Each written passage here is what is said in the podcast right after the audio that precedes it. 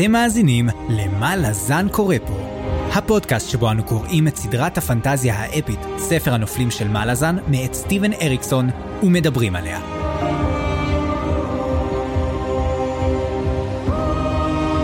עדי צפריר. ואני חיים. והיום, פרק מספר 52, שבו אנחנו הולכים לדבר על פרקים 20 עד 22, ונמשיך את החלק הרביעי, צעדי עצמות, בספר צעדי עצמות, הספר השישי בסדרה. לפחות אני יכול לומר שלא צחקת כשאמרת שהעניינים מתחילים להיות יותר קשוחים, אה, הפרקים נהיים יותר ארוכים, ואני מאוד מקווה שהפרק הזה לא יהיה ארוך מדי, אבל פשוט... או, יהיה, הוא יהיה. יש כל כך הרבה מה לדבר עליו. כן, אני חייב להגיד אבל משהו. זה קורה לי הרבה מאוד עם אריקסון, זה קרה לי גם בספר הקודם, וזה התחיל כבר בספר הרביעי, שאני מגיע לנקודה הזאת, אוקיי? לכמות, בוא נגיד, לחמישה, שישה פרקים אחרונים, ואני אומר, הספר כבר היה צריך להסתיים, זאת אומרת, אני חושב שהוא מין, הוא עובר איזה סף כלשהו שיש לי, אני לא יודע אפילו איך להגדיר את זה. אתה לא מרגיש את זה? כאילו, כאילו, היינו עכשיו צריכים לסיים את הספר? כאילו כן אבל יש עוד כל כך הרבה שצריך להספיק את ספרי איך נספיק אם נסיים עכשיו את הספר. כן אני לא יודע זאת, זאת, זאת הרגשה שלי ואני גם הולך להגיד את זה בתקציר שלי כי יש פה איזה משהו בעייתי אני לא יודע אם זה בעייתי אבל אה, אני חייב להגיד, משהו אחר שלא קשור לכלום אבל אני אסביר לך. תראה עכשיו אני נרשמתי הרי לאמזון בשביל לראות את, אה, את קישור הזמן נכון? אז תוך mm. כדי שאני שם עכשיו מחכה להמשך של קישור הזמן אני רואה את כל הסדרות ועכשיו אני יושב על האקספנס אוקיי עכשיו אחלה סדרה אקספנס ממש טובה גם קראתי את הספרים ועכשיו בדיוק יצא הספר האחרון אני לא זוכר כבר כמעט כלום כי תשעה ספרים. אז הוא אומר וואלה נראה את הסדרה וזה יעזור לי להיזכר מי זה הדמויות מי זה לא כי אני אשכרה לא זוכר כבר מי זה מי. אז אני רואה את זה והחלוקה שם נורא מוזרה. זה לא שהם עושים ספר לעונה. העונה הראשונה היא חצי ספר ראשון. אז העונה השנייה היא חצי ספר ראשון חצי ספר שני. העונה השלישית היא חצי ספר שלישי וכל השלישי. אז בקיצור אתה פתאום מגיע לאמצע עונה ופתאום אתה מרגיש שהתחיל הספר האחר וזה מורה ברור. אתה יודע זה לא כאילו שמחלקים את העונה לשתיים ואתה אומר פתאום רגע פתאום משנים עלילה פתאום מוסיפים דמויות. ואתה מרגיש איזה מין איזה תפר כלאיים כזה. וזאת ההרגשה שלי לגמרי קצת בספר הזה שפתאום אנחנו עוברים לספר אחר ופתאום זה משהו ואני אומר אולי אתה צריך זה לספר הקודם וזה לספר הבא. יש יש איזה תפר גס שאתה מרגיש, מרגיש אותו קצת פה. מצד שני אה, אריקסון באמת מסכים איתך כאילו יש פה באמת שני ספרים שהתנגשו והפכו לספר אחד. אני חושב שיש פה שלושה. אני, אני מאוד נהנה מהתפרים האלה לא יודע אני ממש נהנה מהתפירה הזאת של הדברים ביחד. במיוחד שהדברים מתחילים גם להשפיע אחורנית על הספרים שהיו לנו. זה מאוד מכניס לעניינים את הספר החמישי לדעתי. ממש משלב אותו יפה. פתאום ובמיוחד לקראת הספר הבא שאני שאני עוד לא יודע מה יהיה שם אבל אני מרגיש שהספר הזה הוא כמו גשר כזה הוא גשר שצריך לעבור אותו בשביל הספרים גשר. הבאים. גשר. איך אני איך אני איך אני אוהב לתת איך אני אוהב לתת לספר של 800 900 עמודים גשר. זה גשר הזהב זה לא גשר תשמע זה. זה לא איזה גישרון קטן אתה יודע טוב בוא נעבור אותו זה הרבה הרבה דברים קורים פה אבל באמת אתה מרגיש כאילו שסוגרים עלילה ופונים לעלילה אחרת. אז מעניין מאוד אני מאוד מחכה כבר ל... לקרוא את הפרק הבא ודרך אגב הוא יותר ארוך מכל מה שקראנו בכל הפרקים האלו. אמ, וואו קשוח נהיה. טוב אז לפחות אתה מת כבר להתחיל את הפרק הבא ואני מת כבר להתחיל את הפרק אה, הזה של הפודקאסט אבל לפני זה אולי צפריר תעשה לנו איזושהי תזכורת כי מרוב אה, הקדמה אני כבר שכחתי מה מה קראנו. אוקיי אז בפרקים הקודמים של מה לזן קורה פה. בפרק הקודם קיבלנו סוף כל סוף את המלחמה שרצינו, הטיסטה אדור נגד האימפריה המלזנית. אבל נראה כאילו הכנות היו ארוכות יותר מהקרב עצמו. בעוד שהאדורים שולחים את הצבא שלהם, המלזנים שולחים את ההלק, או יותר נכון, קוויק בן לבדו, שמקבל אמנם עזרה מבוטל, אבל מצליח להבריח אותם במהירות משדה הקרב. מי ינצח? תלוי את מי אתם שואלים. ואז בסיבוב של 180 מעלות אנחנו מקבלים לפתע ספר חדש שמתרחש באי מלז. הוא מספר על בנאסקר, אותו כהן דרק שפגשנו בפרולוג. הפעם אנחנו מקבלים את הגרסה של חופשי על הבר, עם בנאסקר וחברים טובים כמו ברייבן טות', טמפר, ושאר ה cast המוכר בפונדק קופ, המחליף של פונדק הפניקס. לעולם לא. ואי אפשר לשכוח כמובן את דמויות המשנה שלנו, כמו טרל סנגר, שפתאום חוזר אלינו, ועכשיו הוא מתכונן לקרב האחרון יחד עם אונרק, שמוכן להקריב את חייו כדי להציל את הכס הראשון.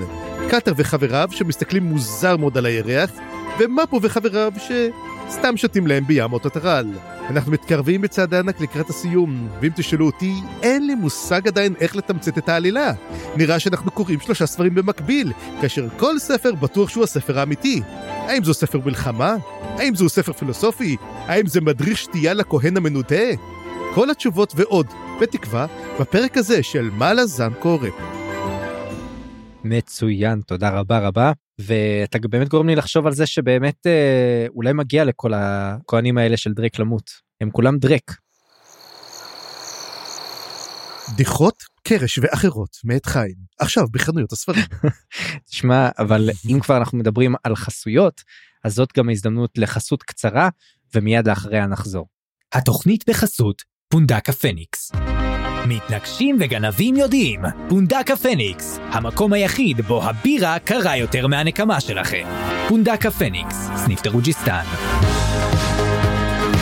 פונדק הפניקס אינו אחראי לאיכותו ויכולותיו של המתעקש שנבחר. פיגור תשלום למתעקש עלול לגרור אחריו ריבית פיגורים ומוות פתאומי בשעת חצות, כפוף לתקנון. סתם, התוכנית לא תחת שום חסות, אבל היא כן בתמיכת המאזינות והמאזינים בפטריון, וכאן המקום להודות לחמשת הפטרונים הראשונים שלנו. תודה לכם, אנחנו בחצי הדרך למטרה הראשונה והחשובה של עשרה פטרונים, וזה הכל בזכותכם. תודה, תודה רבה. אז ללא שום דיחוי בוא ניכנס לעניין הראשון, ואני קראתי לזה תקרית חשובה בשמיים על עדיה השונים. אני לא יודע אם זה באמת דרך אה, נכונה לחלק את הנושאים האלה, אבל ככה כתבתי אותם.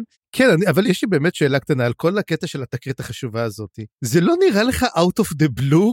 כאילו, זה פתאום התחיל, אמרתי, לא היה לזה שום רמז מקדים. או שהיה, ואמרתי, או בטח חיים ידע, אז חיים, הנה, זה מה שהטריד אותי בזמן שקראתי את כל הפרקים האלו, כאילו, אנחנו כן דיברנו על הירח שנראה מוזר, כן דיברנו על ירח משונה, אבל אין לנו הסבר עדיין למה שקרה, נכון? Um, עדיין לא, היה לנו את כל העניינים עם בוריק לפני שהוא מת, קוואט אנקוואט, כל העניינים האלה של הקולות שהוא שמע ומה שבאמת קורה בפרק הזה גורם לנו פתאום להבין שיש קשר בין השניים, אבל אנחנו לא יודעים עדיין להגיד מה זה, ואני אגיד לך יותר מזה, יש פתאום כל מיני דמויות אחרות שמדברות על האירוע הזה ואומרות, אה, ah, כבר ראינו את זה פעם. ו- ופה זה נהיה מוזר, כי אני שואל את עצמי, מה? באמת? מתי? מתי דבר כזה קרה? אז נזכיר גם את הדמויות האלה ונשאל uh, האם זה באמת uh, מדבר על האירוע. אבל בואו נזכיר רגע את האירוע מה מה קורה לנו? יש לנו בעצם מעל אה, אי האוטטרל מאורע קוסמי מטורף. יש בעצם מין סערה ענקית בשמיים שזוהרת בירוק. מזכיר לנו כמובן את ענקי הג'ייד. מזוויות מסוימות זה נראה כמו שמשות כאלה שנופלות אולי השמיים נופלים אולי אסטריקס ואובליקס אה, צדקו בסוף. וכל הדבר הזה באמת רואים אותו מנקודות מבט שונות זה מזכיר לי כמו שכבר בטח הזכרתי מתישהו את הקטע הזה אצל מרטין אצל ג'ורג' מרטין של הכוכב שביט שנופל mm-hmm. בשמיים וכולם רואים אותו ואז כל uh, תרבות נותנת לו את אה, שלה ואת הזה אז פה זה לא בדיוק אותו דבר אבל גם זה מאוד מאוד מעניין לקשור ככה את כל קווי העלילה השונים שלנו. אני חושב אני לא יודע אם אתה גם כן זה זה פשוט הייתה התרסקות אסטרואידים ופשוט כל אחד מנסה פשוט להסביר מה הוא ראה שם אבל כאילו השאלה פה האם זה נפל מתוך הירח האם הירח מתפרק אז זאת השאלה אני חושב שזה הייתה התרסקות כלשהי אבל אה, אבל נראה שמישהו חצב בירח ועשה את זה. כן וזה לגמרי גם אה, רואים שזה אסטרואידים אחר כך שמחזיקים את אחת מהאבנים והיא מתקררת וממש זה mm-hmm. אגב יצא לי לראות כזה אסטרואיד זה ממש ממש דומה לתיאור. וזה גם מעניין אבל מצד שני איך זה הכל זוהר בירוק ומתקשר לג'ייד וברור שיש פה אירוע שהוא גם אה, אולי מטאורולוגי וגם קסום של הסדרה ואתה יודע כמו ששאלנו על הקלצ'יין שמעלה אולי גם אלים אחרים פשוט מגיעים מכוכבי לכת אחרים או ממקומות אחרים בגלקסיה.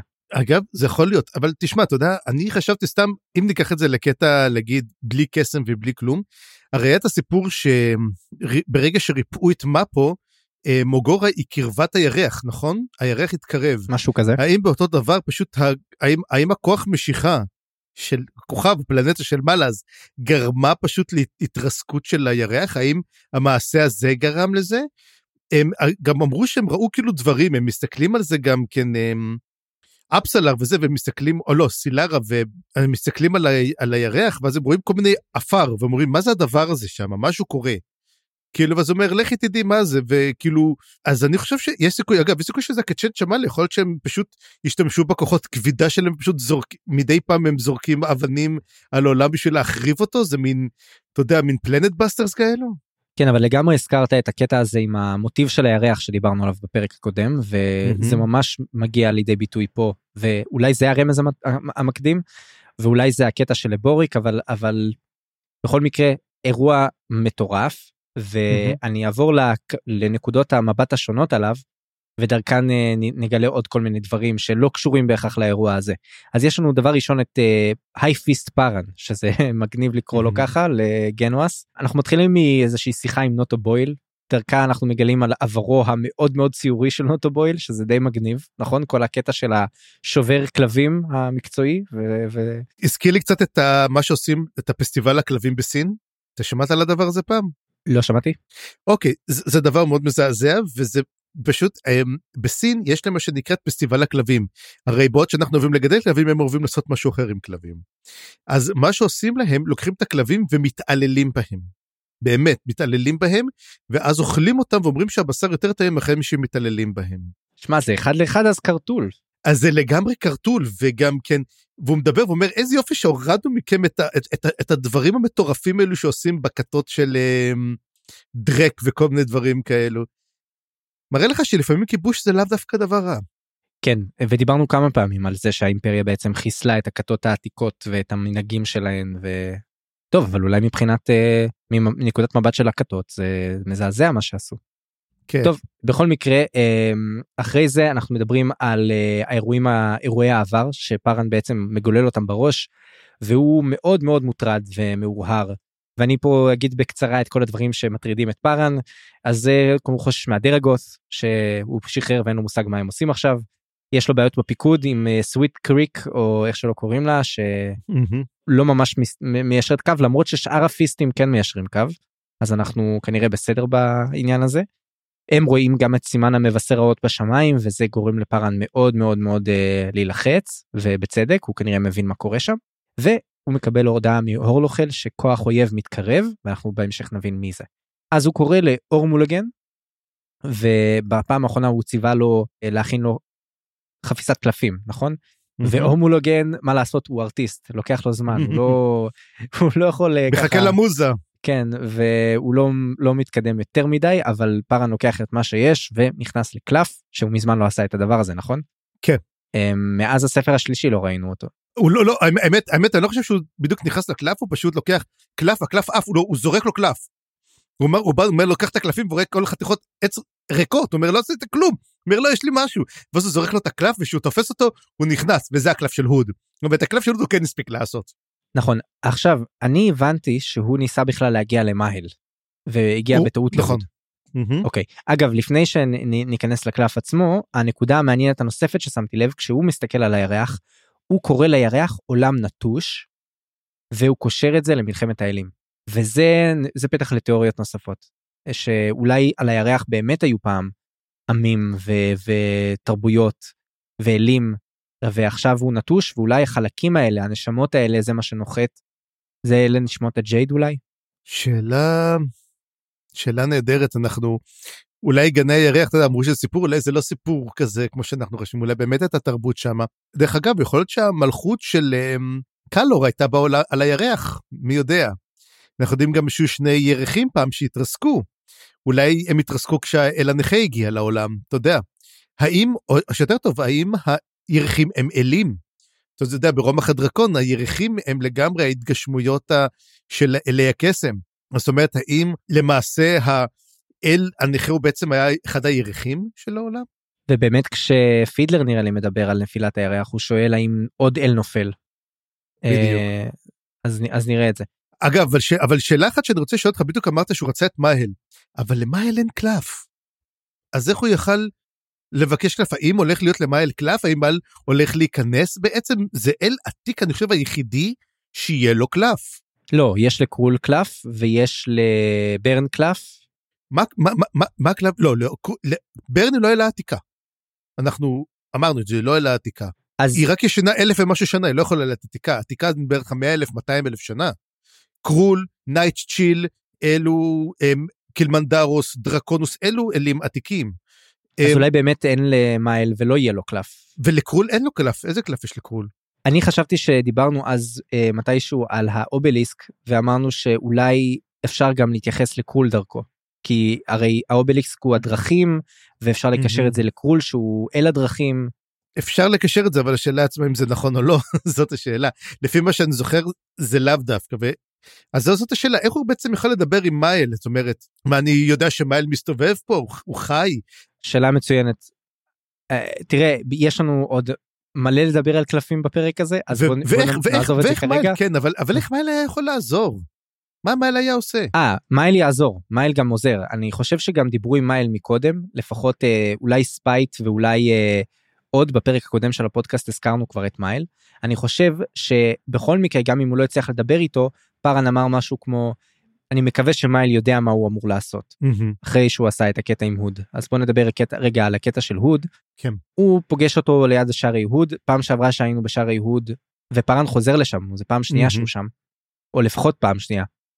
יכול להיות שהוא גם היה שם מקודם עם הטריגלים אם אני לא טועה. והוא רואה שם את הוד בכבודו ובעצמו ולא מבשר. וכשהוא מדבר איתו הוד אה, עושה איתו בעצם עסקה. הוא אומר אתה רוצה שאני אעזור לך אה, תראה אני בזמן אה, מאוד מאוד אה, עמוס עכשיו תראה הולכים המון, להגיע המון המון נשמות חדשות. ואני חושש שהוא מדבר על מלאז כמובן והוא מציע לו בכל זאת לעזור לו בתנאי שפארן יעשה בשבילו איזושהי טובה אחר כך. ופארן מסכים. אנחנו לא יודעים מה הטובה הזאת כמובן שזה נחסך מהקורא הסוד הזה אבל אני מאוד מקווה שפארן לא, לא בחר איזשהו משהו שהוא לא יוכל לעשות. וגם אה, היה להם עד קטן שזה קוויקבן שהתחבא שם ואף אחד לא שם לב אליו ואנחנו נזכיר את זה גם בהמשך. לא, הם לא שמו לב. האמת, שאני- האמת בקריאה אני שמתי לב לזה, אמרתי, וואי, מעניין מי זה יכול להיות. ואז אחר כך שאמרו את זה, אמרתי, היי, זה הוא, אבל אז לא, אריקסון אומר, הנה, והוא הוא ממש אומר את זה במדויק, ואמרתי, נו באמת, לפחות תיאוריה אחת שלי, שתן לי תיאוריה אחת. לא, הוא כבר, אה, הוא כבר לא כזה. אה לא ברור גם אני שמתי לב כן. זה נראה לי די אה, ברור שמישהו רואה. מסתכל אגב, עליו. אני לא חושב, אני לא דווקא חושב, אני חושב שהוא מתכונן להרבה נשמות, אני חושב שזה החולים במגפה. דווקא, לא חושב שזה אותם... אה, כי פוליאל מתה כבר, היא לא יכולה לקבל את האלים האלו, את הנשמות האלו, או שלא, או שכן, והוא אומר, אני הולך, יש לי עוד הרבה נשמות להתחיל לטפל בהן. אגב, מה קורה באמת לנשמות המתים, אם הם אה, למשל סגדו לפוליאל, הוא עדיין מקבל אותם, או שפוליאל מקבלת אותם אליהם? אני חשבתי שהרעיון של המגפה זה לא בהכרח להרוג אנשים אלא יותר להפוך אותם לעוות אותם. לשבורים בשביל, ש... בשביל שיגיעו לאל הנכה. או לשייק. כן, אבל אם למשל מישהו סוגד למייל, אז מייל אוסף אותו אליו מתחת לים, או שכולם מגיעים להוד בסופו של דבר. לדעתי כולם מגיעים להוד למעט נשגבים וכאלה. אז מה קורה להם? הם אה, אתה יודע ככה זורק אותם לאיפשהו בחצר האחורית שלו. מדשן את האדמה. לבית המתים, כן. כן לא זה זה באמת אחת הנקודות דיברנו כמה פעמים על מה קורה למתים פה במלאזן וזה לא נראה לי סימפטי במיוחד. לא. אמ, אוקיי אז זה מה שקרה לנו עם פארן אנחנו נעבור עכשיו לצבא תבורה שגם הם רואים את הסימן בשמיים. פידלר שואל באמת כמו שהזכרתי האם זו עוד נפילה של אל ואני שואל מה פידלר יודע שאנחנו לא מה מה פידלר עכשיו הוא סתם איזה משהו אסוציאטיבי שהוא אומר או שהוא באמת יש לו איזשהו ידע שאנחנו לא יודעים פידלר הוא כבר נשגב או לא? מה אתה אומר? הוא לא נשגב אבל אנחנו כולנו יודעים שלפידלר יש האנצ'ז יש לו כאילו תחושות מאוד מאוד חזקות אני לא חושב שהוא נשגב בשלב הזה אבל הוא בהחלט נראה לי קונטנדר רציני. כן. אז אני אומר, אה, יכול להיות שהוא מרגיש משהו, אתה יודע, לפעמים יש לך איזה, יש שם, זה כמו כל הקטע שלו שהוא קורא בקלפים. אתה יודע, הוא לא באמת קורא בקלפים, אבל הוא קורא בקלפים. הוא עושה קריאות, גם קריאות קדמוניות, קריאות, אתה יודע, שאף אחד לא מכיר אותן. או כמו שקלאם אמר ו- אם אם פידלר אומר אה, שיש לו תחושה רעה המצב כנראה מאוד מאוד לא טוב. המצב פקקטה. כן. אז באמת שאלה טובה, אתה יודע מה, עדיין לא קיבלנו תשובה על פידלר, ואני כבר, אתה יודע, זה כבר משהו שאני אומר כבר, אז אולי בספר הבא נגלה, ואחרי שישה ספרים. לא. טוב אז אה, בהמשך יש לנו גם את אפסלר וטבורה שמדברות על הסימן בשמיים הם דווקא מדברות על זה שהסימן לא קשור לאלים וזה דווקא side אה, כאילו זה side quest מהקטע של המלחמה של האלים זה לא קשור ישירות למלחמה של האלים אבל זה כן מגמד אותה. אני לא הייתי קורא לזה side quest, הייתי קורא לזה DLC. אוקיי, מקבל. והיה שם אה, משהו מוזר שאני חושב שאפסלר מדברת על זה שמישהו ציפה לזה. מישהו חיכה לזה. האם אפסלר דיברה על גנואס? אני לא הבנתי כל כך על מי למי התכוונה אבל היא אמרה שמישהו מצפה לסימן הזה למשהו שכזה שיקרה. אני לא הבנתי על מי היא מדברת. אם, כנראה, אם כנראה זה קוטיליון, אם כנראה זה קוטיליון, אם היא כבר יודעת מישהו, אולי הוא אמר לה את זה, אבל כמו שאמרתי, זה בא out of the blue, אף אחד לא ידע על זה, אף אחד לא שמע על זה. אני חייב להגיד שאני אישית הייתי מאוד מאוד מופתע שקראתי, כאילו, כזה מורה ענק, ולא מדברים עליו. אה, אתה יודע מה? כאילו סתם פתאום קורה. אני חושב אולי התכוונה לקוויקבן כי הוא בדיוק בשלב הזה הרי נמצא בשערי הוד ומתצפת כנראה אז אולי היא מדברת עליו בכל מקרה אנחנו נזכיר כבר עוד מה קורה שם עם הצי הזה שהם פוגשים את הנמיל אה, הרי הם לא יכלו להגיע לספיק נכון בפרקים הקודמים הם הגיעו לספיק כולם שם mm-hmm. נטבחו אז נותר להם רק ללכת לנמיל ולסחור איתם כדי לקבל אספקה בדרך חזרה. וזה באמת מה שהם עושים מהנמיל הם גם מקבלים איזשהו חדשות על עם חדש שנקרא או משהו שנקרא הפרישים שאנחנו לא יודעים מה זה ואנחנו רק מגלים אותם בהמשך מה זה כאילו לא לא הוזכרו אף פעם אני חושב עד כה נכון. לא וזה גם כן הייתה הפתעה מן הדברים האלה. כן מן הדברים האלה שאריקסון פתאום מפיל עליך משום מקום עם שלם שאתה לא הכרת. והם חשובים לעלילה כאילו מאוד חשובים לעלילה. Mm-hmm. אז תודה רבה אריקסון. ונזכיר גם את קוויקבן וקלאם שמדברים על uh, גנואס ומה שהוא עשה כי קוויק צפה בכל הדבר הזה. Um, וגם הוא שמע את, ה, את הנשמות האלה שנופלות ושבהמשך מדברות עם אבוריק. שזה מאוד מעניין איך קוויקבן מחובר לדברים האלה איך הוא מצליח לשמוע את ה, מה שרק כנראה הבוריק חוץ ממנו יודע. והם גם מודעים לאיזושהי נוכחות בספינה. ובשלב הזה לא אמורים לדעת מה זה אבל אני חושב שזה מדובר על uh, טנא ברלטה נכון והמבשר של בית השלשלאות שהוא פוגש נכון? Uh, כנראה שכן. אוקיי אז בוא כבר נזכיר גם את טנא ברלטה. טנה ברלטה הרי עבר עיוות מאוד מאוד רציני שם בשריפה באי גתן והוא ממורמר והוא עצוב והוא שבור לגמרי וזה זמן מצוין אה, אה, לשמוע על ה Lord and Savior האל הנכה אז המבשר שלו מגיע ואגב המבשר שלו זה הרי היה מבשר בית מוות לשעבר נכון? גם הוא הובא. אז אולי בגלל זה הוא נאלץ לעמוד בפתח של השער שלו בעצמו. לא היה לו זמן לגייס אתה אומר מבשר חדש. כן אנחנו לא יודעים אם יש מבשר מוות אבל כנראה שיש מבשר מוות כי נראה לי שהוא מופיע בקלפים בהמשך. הם לא הם מדברים על מבשר מוות אבל אומרים הקלף הזה לא פעיל יותר זה כזה קלף כזה אתה יודע אינאקטיב. אבל כן מה שמעניין הוא שלוסטרה איל נמצאת לידו ליד טאנה ברלטה והיא שומעת את כל הדיבור ובאמת וואי, הוא גמור הבן אדם, כאילו... כן, הוא נשמע כמו משוגע כלפי חוץ. כן, אבל גם כן הוא אומר שהוא צריך לעשות איזשהו מעשה. וזאת השאלה בעצם הגדולה, מה טנא ברלטה צריך לעשות בשביל להתקבל אה, לעבודה אצל האל הנכה? אני בטוח שאני אגלה בפרק הבא. זאת אומרת, מין אה, הפעלנו פה פצצה מתקתקת, מתי היא תתפוצץ? כנראה ברגע הכי לא נכון מבחינת תבורה. הרי הוא נשלח בהמשך אני, הוא... אגיד, אני אגיד לך מה אני חושב אני חושב אני חושב שמה שהולך לקרות סתם כל הזמן מדברים שהחרבות האדומות צריכים להראות את הנאמנות שלהם אה, הוא הולך לרצוח את הבורא. זה יהיה עצוב מאוד אם כן אני לא חושב שנגיע לזה אבל אני כן חושב שהוא בהחלט יתקע לה סכין מטאפורית uh, בגב ואני לא יודע עדיין בדיוק איך אולי הוא uh, יצטרף בצורה מאוד פשוטה ייקח את החרבות האדומות והצטרף לקיסרית מול תבורה אם נגיע לשפיכות דמים כזאת. זה גם כן או שאפילו תחשוב על משהו יותר מזה אם אמרת באמת על שפיכות דמים כאילו כביכול מטאפורית יכול להיות שהוא באמת יתמוך ויגיד כן קולטיין באמת היה אה, בוגד. ולמעשה אתה יודע יגיד הנה אני הייתי שם אני אומר שזה היה אז גם כן אופציה שיכולה להיות אתה יודע לא רק אה, באמת אה, פיזית להילחם או להרוג, אלא להרוג את כל הסיפור, או להגיד בדבר אחד, או שהוא הולך לקיסרית והולך להגיד לה, תבורי בוגדת, אני רוצה לרצוח אותך. נכון. בקיצור, טנא ברלטה הולך להפציץ ואנחנו לא יודעים מתי ואיך, אבל אני מאוד אהבתי את הסצנה הזאת, mm-hmm. כי באמת זה מעניין לראות איך הוא נראה משוגע כלפי חוץ, אבל בעצם הוא כבר סוכן של האל הנכה, זה מטורף. אני ממש אהבתי את הקטע הזה, mm-hmm. וגם תהיתי לעצמי, איך אנשים הופכים להיות uh, סוכנים של האל הנכה. אז שיש לו מבשר כזה שהוא הולך ועושה לו ריקרוטמנט כאילו זה לא סתם. אה, זה הדאנטר כן לגמרי אתה יודע שלח לך הודעה בלינקדין של ה... של הנשגבים תשמע we're hiring ואם אתה רוצה אה, יש לנו אח... בדיוק התפנה אצלנו תפקיד ממש אטרקטיבי. אגב, אם באמת הוא יהיה, איזה, איזה, איזה קלף אתה חושב שהוא יקבל בבית של אה רגע, אתה אומר שהוא כבר יהיה קלף, אני לא בטוח שהוא צריך קלף, כאילו לא כל מי ש... לא, אבל לא, מציעים לו קלף, מציעים לו, הוא, תשמע, לא סתם מגיע, מבשר בטא של, של עוד ואומר, זה, מציעים לו קלף, מציעים לו מקום. אם אתה חושב איזה, איזה קלף מתאים אה, יש... אני ה... חושב שהוא הנכה. הנכה, כן, כן, כן. הנכה, The Cripple. או הלפר היה גם?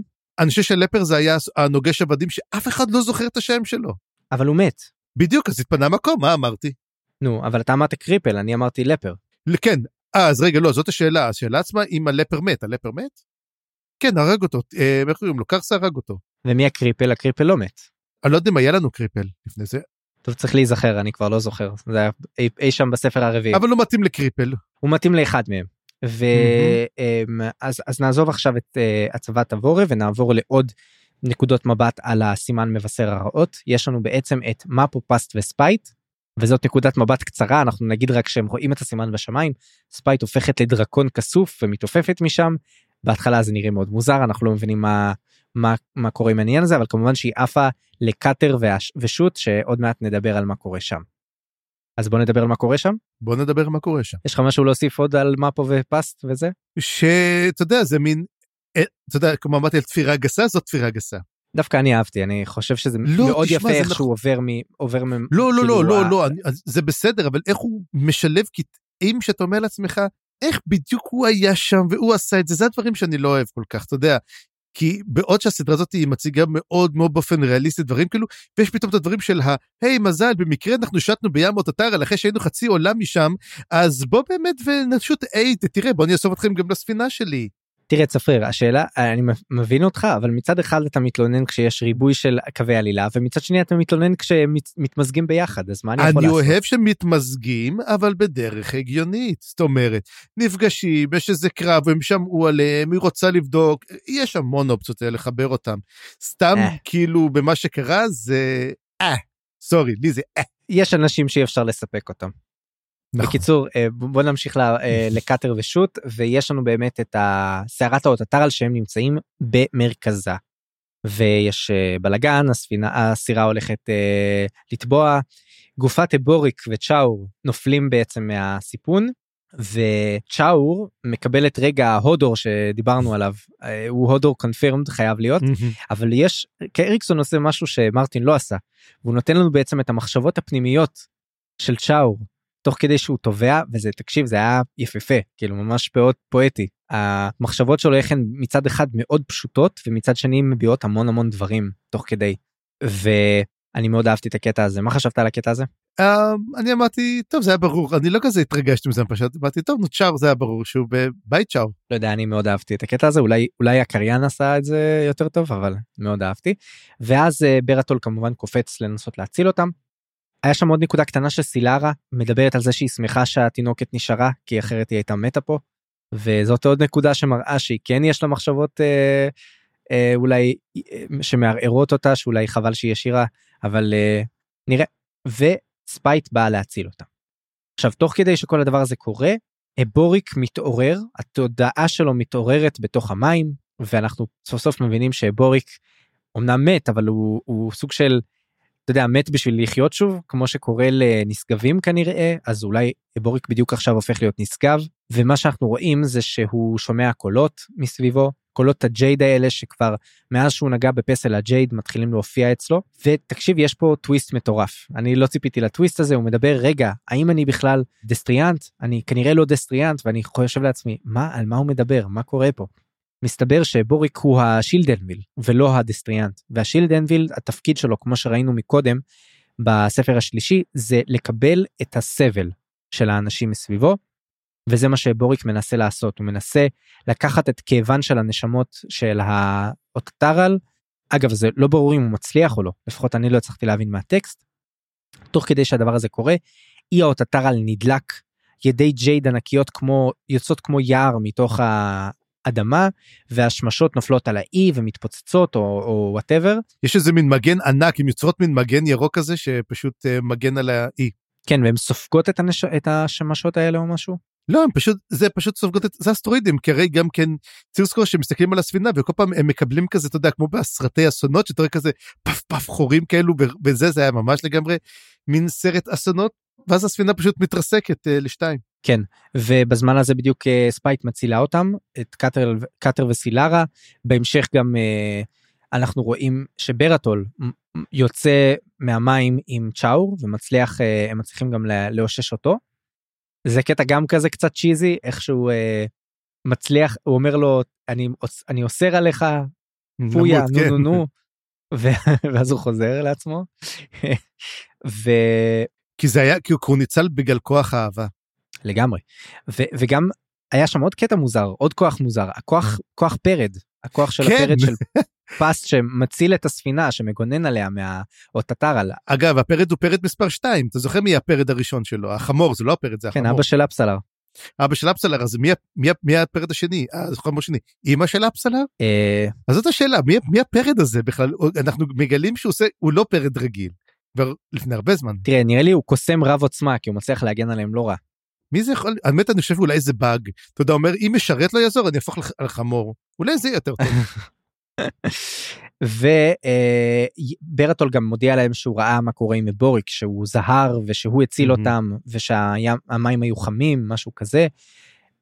מה קרה עם הבוריק האם הוא באמת אה, עכשיו חי איפשהו או שזה היה רק היה התודעה שלו שהתעוררה לרגע ונמוגה שוב. אני חושב שהוא הפך לנשגב. אני חושב שאתה יודע שהפך לאור הוא הפך להיות מין אני, אני חושב שהוא יהיה unaligned יותר. ו... אני חושב שדרך אגב, אנחנו נדבר עוד מעט על קלף חדש, ואני חושב שיש מישהו שהולך לקבל אותו. אה, נדבר על זה בקריאת הקלפים, כי אני לא בטוח שאני מסכים איתך, כי הרי היה לו קלף הרי כבר, ו... איזה קלף הוא, היה הוא, לו? הוא הופיע בקלף, הוא הדסטריאנט. תקשיב, הוא הופיע בקלף הרי של uh, הזאבים. אה, מה הוא היה שם? לא, לא, לא הזאבים, סליחה, הקלף של uh, טריץ'. הוא הופיע שם, היה את טריץ' והיה גופה עם uh, ידיים כרותות ב, mm-hmm. ברקע. אז או שהוא מתאחד עם הקלף של טריץ', או שכרגע אין לו קלף, כי, כי אין, אין קלף שלו, כאילו עדיין, לא ראינו עדיין קלף חדש כזה. אוקיי, זה יכול להיות, אבל תשמע, זה שיש ברקע זה מראה שאנחנו רואים מי ה Destriant שלו, יכול להיות שדרך אגב זה ישתנה. אמ, יכול להיות שיהיה לו... לא, לא חייב להיות Destriant, יכול להיות שזה באמת ה Shield Anvil. Shield Anvil זה גם תפקיד חשוב. זה בוודאי, רגע, מי זה, מי זה בספר של הקודמים? זה את אה, קוביאן או שזה... זה איתקוביאן? קוביאן היה Shield Anvil, כן. כן, אחת הדמות האהובות עליי. אמ, ומי, אגב, אנחנו צריכים לדבר באמת עוד מעט על עוד Shield Anvil שאנחנו נפגוש גם כן. נכון וגם אגב אה, אם כבר מזכירים את אם הזכרת את איתקוביאן האפיגרף של פרק 20 יפהפה ברוקליאן ברוקליאן וזה ממש setup לדעתי למה שהולך לקרות במאלאס. לגמרי אגב אנחנו אגב זה היה Mortal Shield נכון? Mortal Sword כן. Mortal Sword כן. ספר כבר שלושה ספרים לך תזכור עברנו כבר מאות עמודים מאז. כן ותשמע זה היה סצנה מאוד מאוד חזקה זה טוויסט שאהבתי. אה, אנחנו אף אחד לא חשב שהבוריק באמת מת בלי עוד לראות אותו בכלל לרגע אבל כן אהבתי את אבל אבל אפילו אבל אפילו שים לב שהם אומרים לו כל הזמן הם אומרים לו אומר אני רציתי להביא אותו שם אומרים לו הבאת אותו מספיק קרוב כנראה זה בעצם מה שהוא היה צריך לעשות להביא אותו מספיק קרוב לג'ייד בשביל שיגן בעצם על ה... על מה שקרה שם, על המתקפה. השאלה עצמה שאני רוצה לשאול, מה הוד עשה, או מה מייל עשה? זאת אומרת, ראינו רק את בוריק עושה משהו, האם קרה משהו? האם מייל היה צריך לעשות משהו בשביל כאילו לתפוס את בוריק, לא לתת לו למות, לתת לו כאילו לעזור לו ברגע הזה? מה, אמת הוד, האם בעצם הוד כאילו לא החזיר את הנשמה של הבוריק בשביל שיעשה את הדבר האחרון הזה? מה בעצם הוא עשה? מה, מה, מה התפקיד שלו היה של אהוד? אנחנו לא יודעים בדיוק. אני חושב שזה מה שמעניין פה, שאנחנו רואים את פארן חוזר חזרה ל... אמ, אה, למחנה אחרי הקלף ולא ברור הוא כאילו רואה שהמצב נרגע והוא אומר אה אוקיי הצלחתי. אבל ברור שזה לא רק הוא שגם מה שקרה עם אבוריק עכשיו היה מאוד מאוד חשוב. ואתה יודע יכול להיות שמה שהוד עשה זה שהוא לא לקח את אבוריק אולי? כן, זה שמעתי, אני חושב שהוא יותר החזיר אותו, כי הוא מת. הוא פשוט העביר אותו בחזרה. או שהוא שחרר אותו, שהאל שלו, שטריץ' יציל אותו, או ש... כן, משהו כזה, יכול להיות. וזהו, אני חושב ש... אל תדאג, עוד, עוד, עוד שלושה ספרים אנחנו נדע את התשובה. לגמרי. ולפני שנעבור לקטע הבא, אה, שאתה תיקח אותו צפריר, אנחנו נעבור להפסקת פרסומות קצרה. יישארו איתנו. לא נמאס לכם שכל בית שאתם בונים פשוט שוקע בתוך הנהר? אפשר לעצור את זה. באג חברת בנייה, בעלת הפתרון הייחודי של דחיסת חצץ. פטנט רשום, מוכנה לקבל את הפרויקט שלך, ואין פרויקט קשה מדי. מיליון לת'רים אינם טועים. לפרטים, פנו עכשיו לתיאול בדיקט, קומת הגג של בניין המשרדים החדש מול המעון הנצחי. חברת הבנייה אינה אחראית לנזקים הנגרמים בעקבות השתחררות אלים כתומים וג'גותים מופשרים. מסריקים! מסריקים? יש לך מסריק שאתה לא צריך? אה? אל תשחק אותה. לכולם יש לפחות אחד או שניים בבית שלא נעשה בהם שימוש. אנו קונים ומקבלים מסריקים מכל הסוגים, במצב טוב ועם כל השיניים בלבד. לפרטים, תנו ללשכת הגיוס המלזנית הקרובה לביתכם, והעבירו הודעה לקפטן קיינדלי, גדוד השוק. ובזריזות, כן? פתחתי לכם שעון, 30 שניות והייתם כאן עם מסריק ביד. טוב, אה, באמת אני צריך ללכת לבדוק באמת מה מצב המסריקים גם אצלי.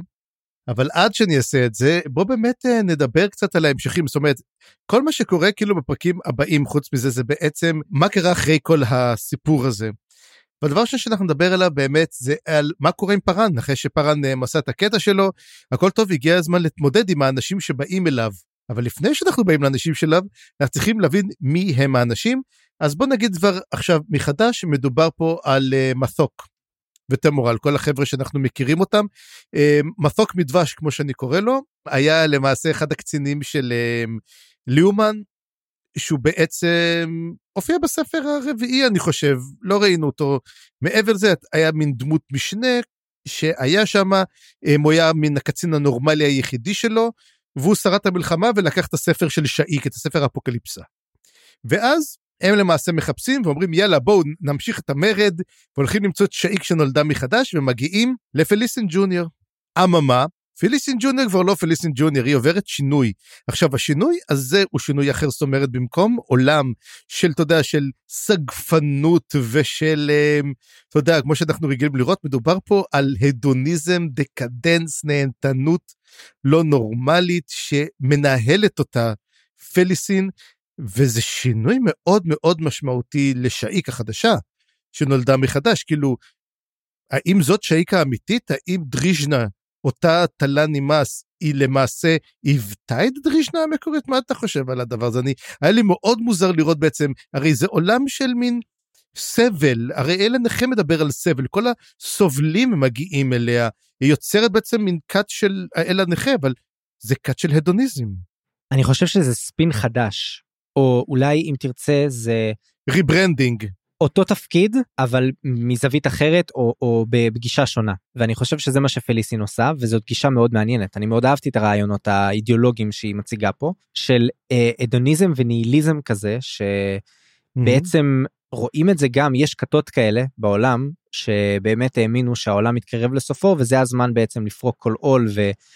Um, אני חושב שהקאט ש... שהיה את uh, מה שנקרא drinking in the cool aid לדעתי זה באמת מה שקרה שם. אוקיי לא שמעתי על זה אני אקרא על זה. 아, אה, מכיר את לא מכיר את זה uh, שכחתי את השם שלו שנייה אני אבדוק רק. לא דיוויד קורש כן? לא לא. זה, גם את הקאט של דיוויד קורש שהם האמינו שמגיע סוף העולם מגיעים הבאמים ולוקחים אותם בסוף לא באו ושרפו את כולם וכולם מתו. זה גם כן היה סיפור. ג'ים ג'ונס ה cult של ג'ים ג'ונס. אני אבדוק את זה בוא נגיד כזה דבר כתות זה תמיד כיף אה? אה וואו תשמע. העניין הוא פה ברגע שמאתוק וטמורל אה, מביאים את ספר האפוקליפס אומרים לה הנה בואי ניקח נשתמש בו מה שהיא עושה פה היא פשוט אה, לוקחת ושורפת אותו. לוק... וזהו זה זה הסוף של ספר אפוקליפסה שנשמר אלפי שנים היא פשוט אומרת לה תעזוב זה כבר לא זה כבר לא נכון הוא כבר לא קיים והיא גורמת להם להלם טוטאלי. ואתה כתבת גם כזה יש לה הסבר מרתק אז בוא מה, מה אני חשבתי שזה סתם מין קאט אדוניסטית כזאת מה, מה היה כזה מרתק פה. לא רק בקטע הזה שיש לה בעצם אה, דיסוננס קוגניטיבי כי היא מצליחה כן לרגע לקבל פתאום את המודעות שלה חזרה. וכשזה קורה היא, היא כאילו היא בכל זאת מצליחה לתרץ לעצמה שמה שהיא עושה זה נכון ואני לא זוכר בדיוק מה מה זה היה אבל אני זוכר שהדיונים הפנימיים האלה שלה מאוד מאוד מעניינים. ובכלל הרעיון הזה שהיא מציגה מאוד מעניין וכן היא, היא מקבלת בעצם במתנה צבא שלם אה, של אנשים נאמנים והיא זורקת את זה לפח ואני חושב שגם אם היא לא הייתה שורפת את הספר הם היו הם קלטו מה קורה שם וזה עשה להם אה, אנטי מאוד מאוד רציני והם לא רוצים לא ירצו להישאר שם אבל לדעתי היא פספסה פה הזדמנות אבל זה גם מראה שהיא לא צריכה אותם אולי. אה, אה, בכל מקרה מי שאם היא תנצח במלחמה כביכול זה יהיה בגלל הרעיון הרעיון שמושך אליו עכשיו אנשים. האידיאולוגיה. לקראת כן כן האידיאולוגיה שכמו שהאל הנכה אתה יודע הוא לא צריך לעבוד קשה בגיוסים שלו תמיד הוא ימצא אנשים שבורים תמיד הוא ימצא מישהו במצב רע ואלה סוג בדיוק סוג האנשים שהולכים אה, להצטרף אליו אז גם פליסין סוף העולם מתקרב ההדוניזם הזה הזמן לפרוק את העול הדקדנס mm-hmm. מסמל את סוף העולם. כן אני חושב שאנחנו מדברים על הקונברג'נס החדש שעומד להגיע. אה, מה שכנראה אנחנו אנחנו כבר קראנו לזה הקרב הסופי מה שהולך לקרות אה, כנראה בסוף הספרים כנראה הקרב האחרון שזה כל הספר העשירי פשוט יהיה קרב אחד ארוך שמשהו הולך שם ואז הם בעצם שהם פורשים בצבא ומתוק די בגועל עוזב אותה רוכב ואז אנחנו מבינים שהוא מגיע למלזנים. הוא אומר להם תשמעו התפכחתי אה, אני הבנתי שזהו זה אין טעם אבל מה? יש לי אנשים ואנשים צריכים מלחמה. אנחנו אנשים לוחמים אנחנו לא יכולים למלחמה. ואז פרד אומר לו בוא תצטרף אלינו. למה לא? ומאסוק אומר לו? טוב בסדר יאללה למה לא? ולמעשה מגדיל את הצבא את הארמה שלו בארבעת אלפים איש. וזה היה לי קצת סליחה שאני אומר את זה זה, זה מהקטעים האלה שאני אומר.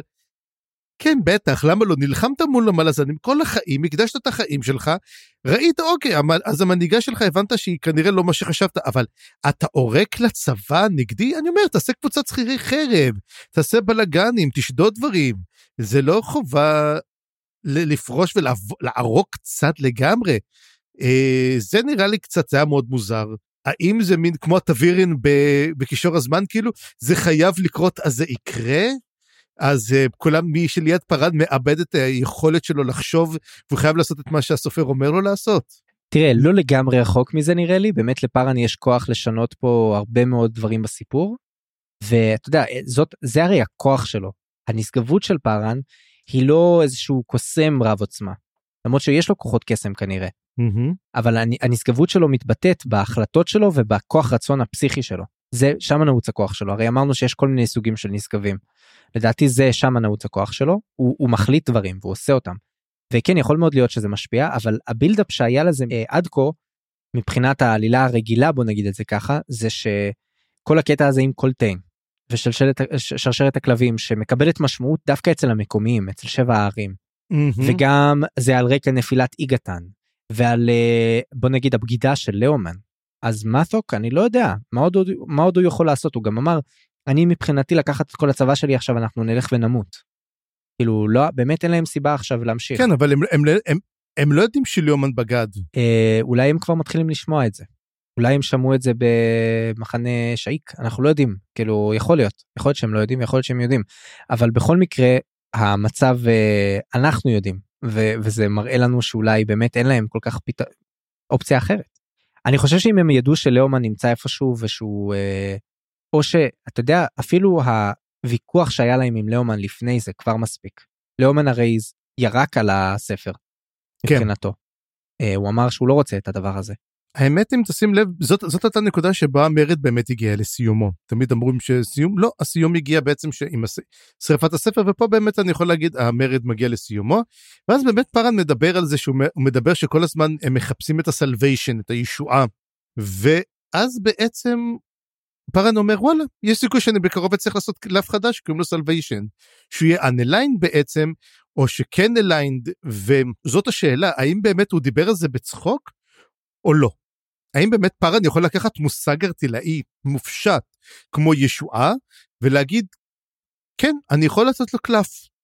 וזה קצת מוזר כי ישועה זה לא סוג של אדם זאת אומרת אתה כן לוקח אתה יודע מלך מלכה אתה לוקח מישהו עם מקצוע salvation זה לא מקצוע. אני חושב שמה שהוא עשה עם הקלף salvation שהוא דיבר עליו לדעתי הוא פשוט עושה rebranding כמו שאמרת לשאיק. שהופכת להיות מהמערבולת ל salvation. אבל היא לא הייתה היא לא הייתה קלף. אני לא חושב היא כן הייתה קלף, הוא דיבר. על זה בפרק הקודם, בפרק הקודם דיברנו על זה אני חושב, שהיא כרגע נמצאת יחד עם, אה לא זה עכשיו הוא אומר שזה קלף שבינתיים משוייך לבית השלשלות אבל עוד מעט הוא יפרוש והוא יהפוך להיות unaligned והוא יהיה מאוד מאוד מסוכן וזה לדעתי באמת הוא מדבר על אה, פליסין שהיא עכשיו אה, שאיק חדשה אבל נכון שהאל הנכה בעצם אבל היא כן שייכת לאל הנכה. בינתיים. לדעתי לא עוד הרבה זמן. אז אני חושב שמש אולי אבל משהו אחר אולי היא כן משייכת לאל הנכה והיא כרגע שייכת אליו אבל היא ה salvation התנתק כי בסיכומו של דבר מי באמת מציע salvation מי נותן salvation ואני חושב ש...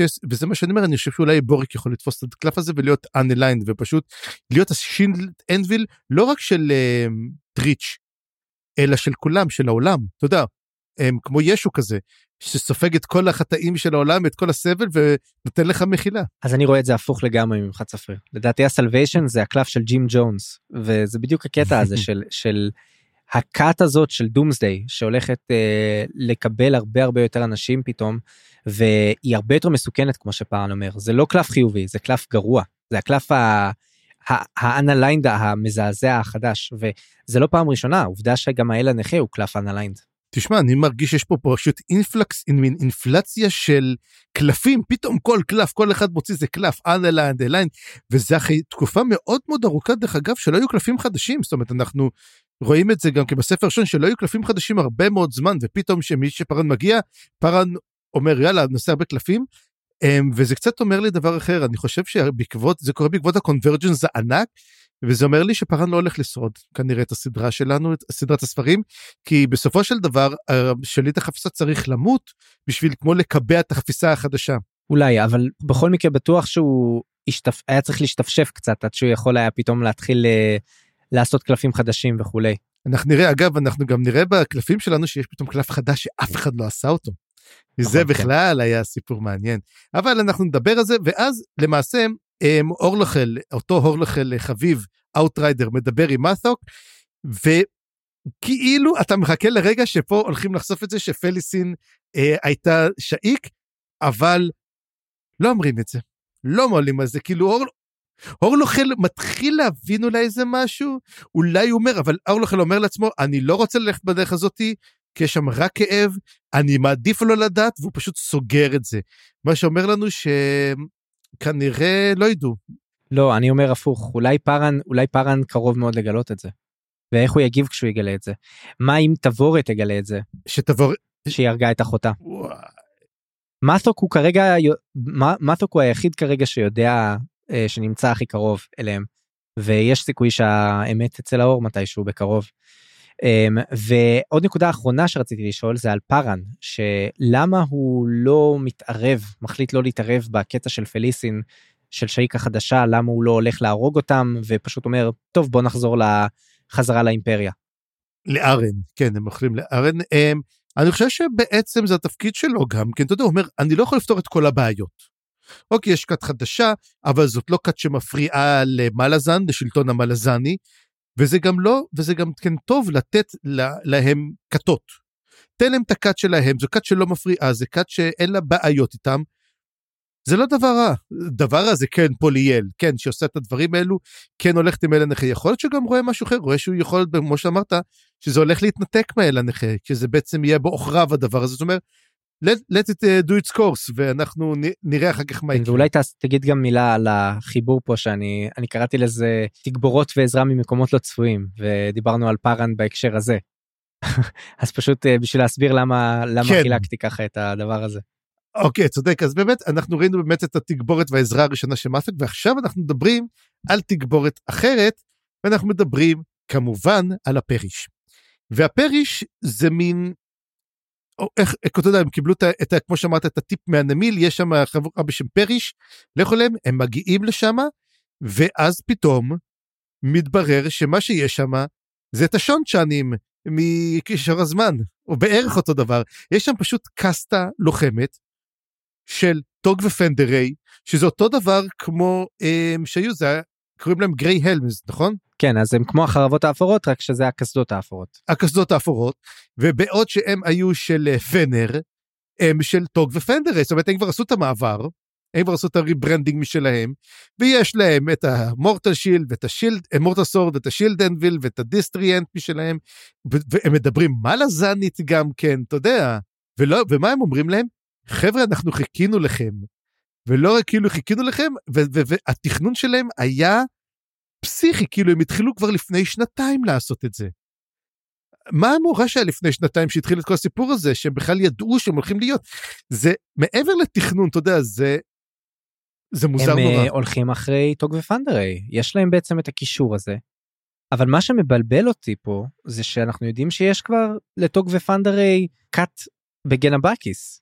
אז מה, יש שתי כתות לאל אחד? למה, למה בגנבאקיס? הם, אה רגע, נכ, נכון, הם בגנבאקיס. אה, גרנטל וכל, לא, גרנטל הוא של טריץ', אבל, נכון? אבל אה, יש... אה רגע, אה, טוק, טוק הצעיר הוא עכשיו, ה destriant, נכון?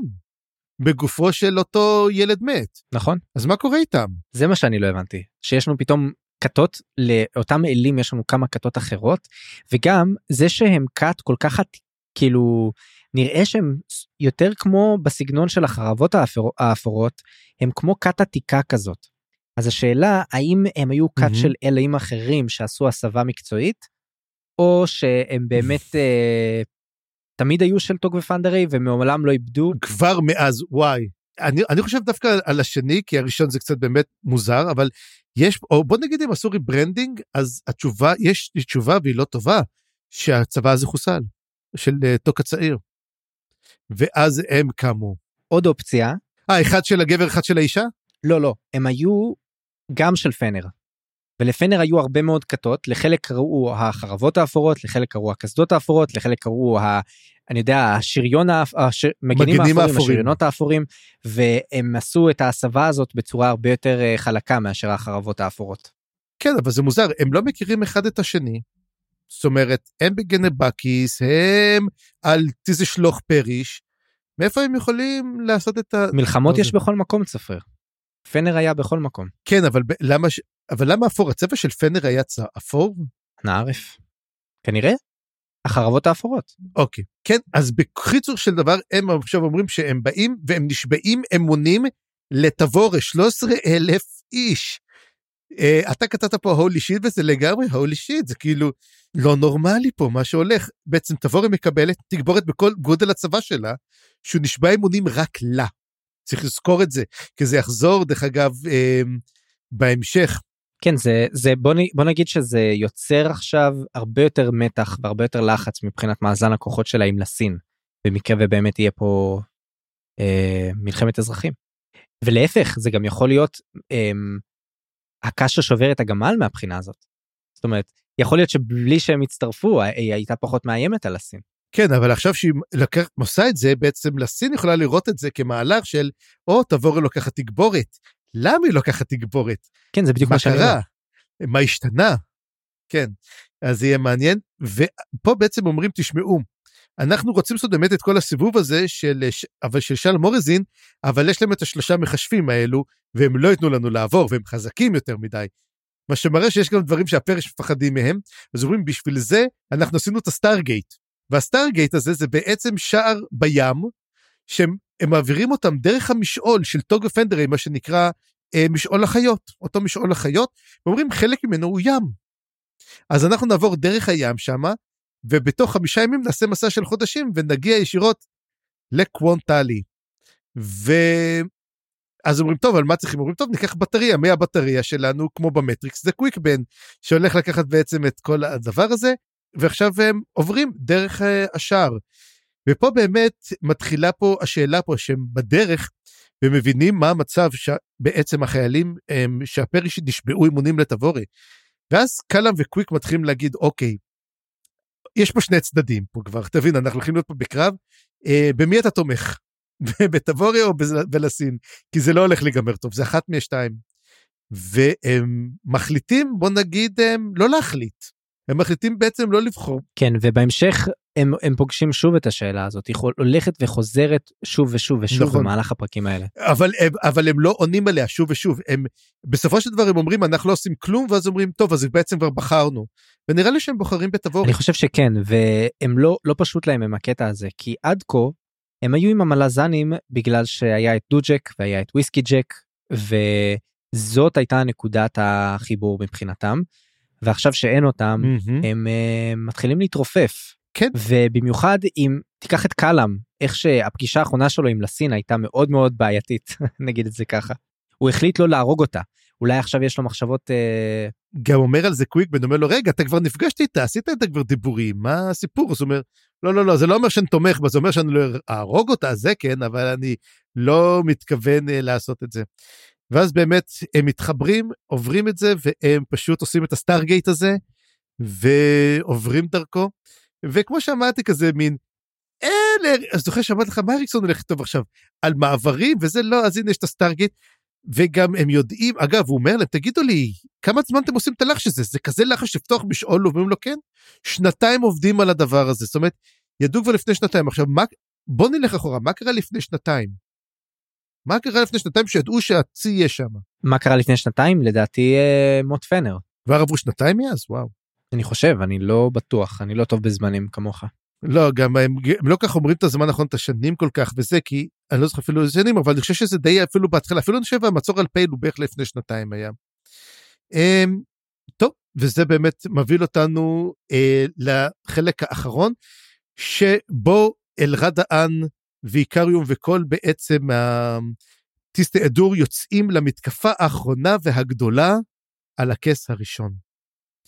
והם יוצאים בעצם לקרב, הם מגיעים לשער, עוברים דרך דריפט אבלי, ומגלים שבעצם אין אף אחד שם. הם מתחילים לחפש מה קרה, איפה זה, והכס שבור, אי אפשר להשתמש בו, בעצם עשו אה, חיסול טוטאלי, זאת אומרת, א' איקריום לא מוכיח את עצמו, לא עושה כלום, וכולם פשוט עצבניים והם צורכים מה קרה, מה עשינו, וזה, ואומרים, היה איזה שד כלשהו והוא ברח. אז הבינו שבעצם הולך, ואז אומרים, טוב, נעזוב את זה בין כה וכה, הוא לא יעזר לנו, אנחנו לא נלך לכס הראשון, נלך לכס הצללים. אה, והכס הראשון בעצם זה הכס שעוזר בעצם לה... להשתלט על הטלנימאס, אמרנו, נכון? כן. והוא היה על דריפט אבלי, והבנו גם כן שאולי, זוכר שאמרנו שבעצם אמ, יש קישור למיקום של הכס הראשון, נכון? ככל שהכס הראשון, ותזכור, הוא נמצא על דריפט אוואלי, דריפט אוואלי הרי הוא נודד. אז יש נקודות שבעצם הוא יהיה רחוק והוא לא יוכל להשפיע, ואז נקודות שהוא יתקרב שוב ואז הוא כן ישפיע. אז זה משהו mm. שפתאום אני נזכרתי ואמרתי וואלה נכון דריפט אוואלי ועשיתי את הקישור הזה. אה, תראה אבל יש פה הסבר אחר ממש בגוף המקום פה. בגוף הטקסט. מה? יש הסבר אחר על, על ההיחלשות של הכס, הם פשוט אומר שזה קסם עתיק שהולך ונחלש. ובגלל זה כן גם כן, כן זה ובגלל זה אה, זה מסביר באמת למה איבדו את הכוח על על התל"נימאס. רגע לא אמרנו את זה בפרק הקודם של, של הפודקאסט? כן אומרים את זה בפרק הקודם אומרים את זה שזה כנראה נגמר וגם זה קשור גם למרחק וגם לזה שהקסם הזה לא עובד הכי טוב. אבל אנחנו רואים שבסופו של דבר אה, ברגע שהם כבר ממש באים ללכת מסתכלים הוא מסתכל אחורי קריום והוא רואה את האמנס. והוא כזה נותן לו כזה מין קריצה כזאת אחלה, אחלה דבר, והוא עולה, ואז אמנס בעצם מעלים את זה, וזאת אשליה. וזהו, זה כל הקרב שאון רק רצה, אני אלחם, וטרל סנגר. אמנס פשוט עושה מי אנס, הוא אומר, אפילו לא השתמש, ב, ב, ב, הוא אומר, כן, מחוזק, אבל זה היה מה אנס פשוט, שהראה... לא, היה שם כמה דברים. כן, אבל בעצם זאת אותה אשליה. ואפילו שעיקר הוא ידע שזאת אשליה, הוא לא לקח את זה, זאת אומרת, איקריום הוא לא רוצח לשם רצח, הוא לא, הוא מבין שאין טעם לקרב סתם בשביל להילחם. יש לו משמעות לקרבות, זאת אומרת, איקריום הוא כן רוצח, אבל הוא כן מאמין שיש סיבה לרצח שהוא צריך לעשות, ואז הוא נותן את הקריצה הזאת לאמנס, שאתה יודע, הוא מחייך לו, כזה הוא רואה אותו, והוא לא אומר, ולמעשה אנחנו מגלים שאת כל הסיפור, כל הרציחות של הילדים, כל הדברים של מינאלה, שגם היא נפצעה, וכל הדברים, היה אפשר למנוע את זה פשוט בבת אחת אמנס. וזה אומר למה הוא לא טיפל בזה לפני זה האם היו צריכים לעשות את כל הקרבות לפני זה את כל ההרוגים רק בשביל לחשוב שבעצם אין ברירה? תראה, אמנס, אה, אנחנו כבר יודעים שהוא מאוד מאוד ארטילאי ולא כל כך קשור ואולי הוא מאוד נחלש. או לחלופין, יכול להיות שהוא עסוק בעוד הרבה מקומות בו זמנית. ובאמת, מה, מה שהכי, לי הכי הפריע זה שאנחנו לא יודעים לאיפה הוא שלח את, את השאר. זאת אומרת, איפה הם נמצאים עכשיו? איפה אונרק ש, שהתכונן ללכת להילחם באיקריום? איפה טרל? איפה כל החבר'ה? כנראה שהוא העלים אותם לאיפשהו, אבל לאיפה הוא העלים אותם? ודבר נוסף, זאת הוא שלח אותם. שרציתי לשאול זה לגבי איקריום. זה שאיקריום אה, אולי, אולי, אולי במחווה האחרונה הזאת אנחנו רואים שהוא סוג של מתחיל להתעורר. או שטרל הכביד מצליח לעורר אותו, אבל לא בדיוק בדרך שבה הוא מצפה. זוז אנחנו לא יודעים מה קורה לאיקריום, איקריום באמת נכנס כמו לדיכאון אנחנו רואים בספרים בספר האחרון. Uh, צריך לראות אולי הוא מתחיל להיזכר אתה יודע מה יהיה מגניב הוא פתאום אתה יודע הוא הולך עם טרה לגביד ואז הוא אומר לו כן אתה נחמד אבל לא כמו מה פה. אתה יודע ואז אנחנו נבין שבעצם הוא זכר את הכל זה יהיה שוס טוב אני מחכה לשס כזה.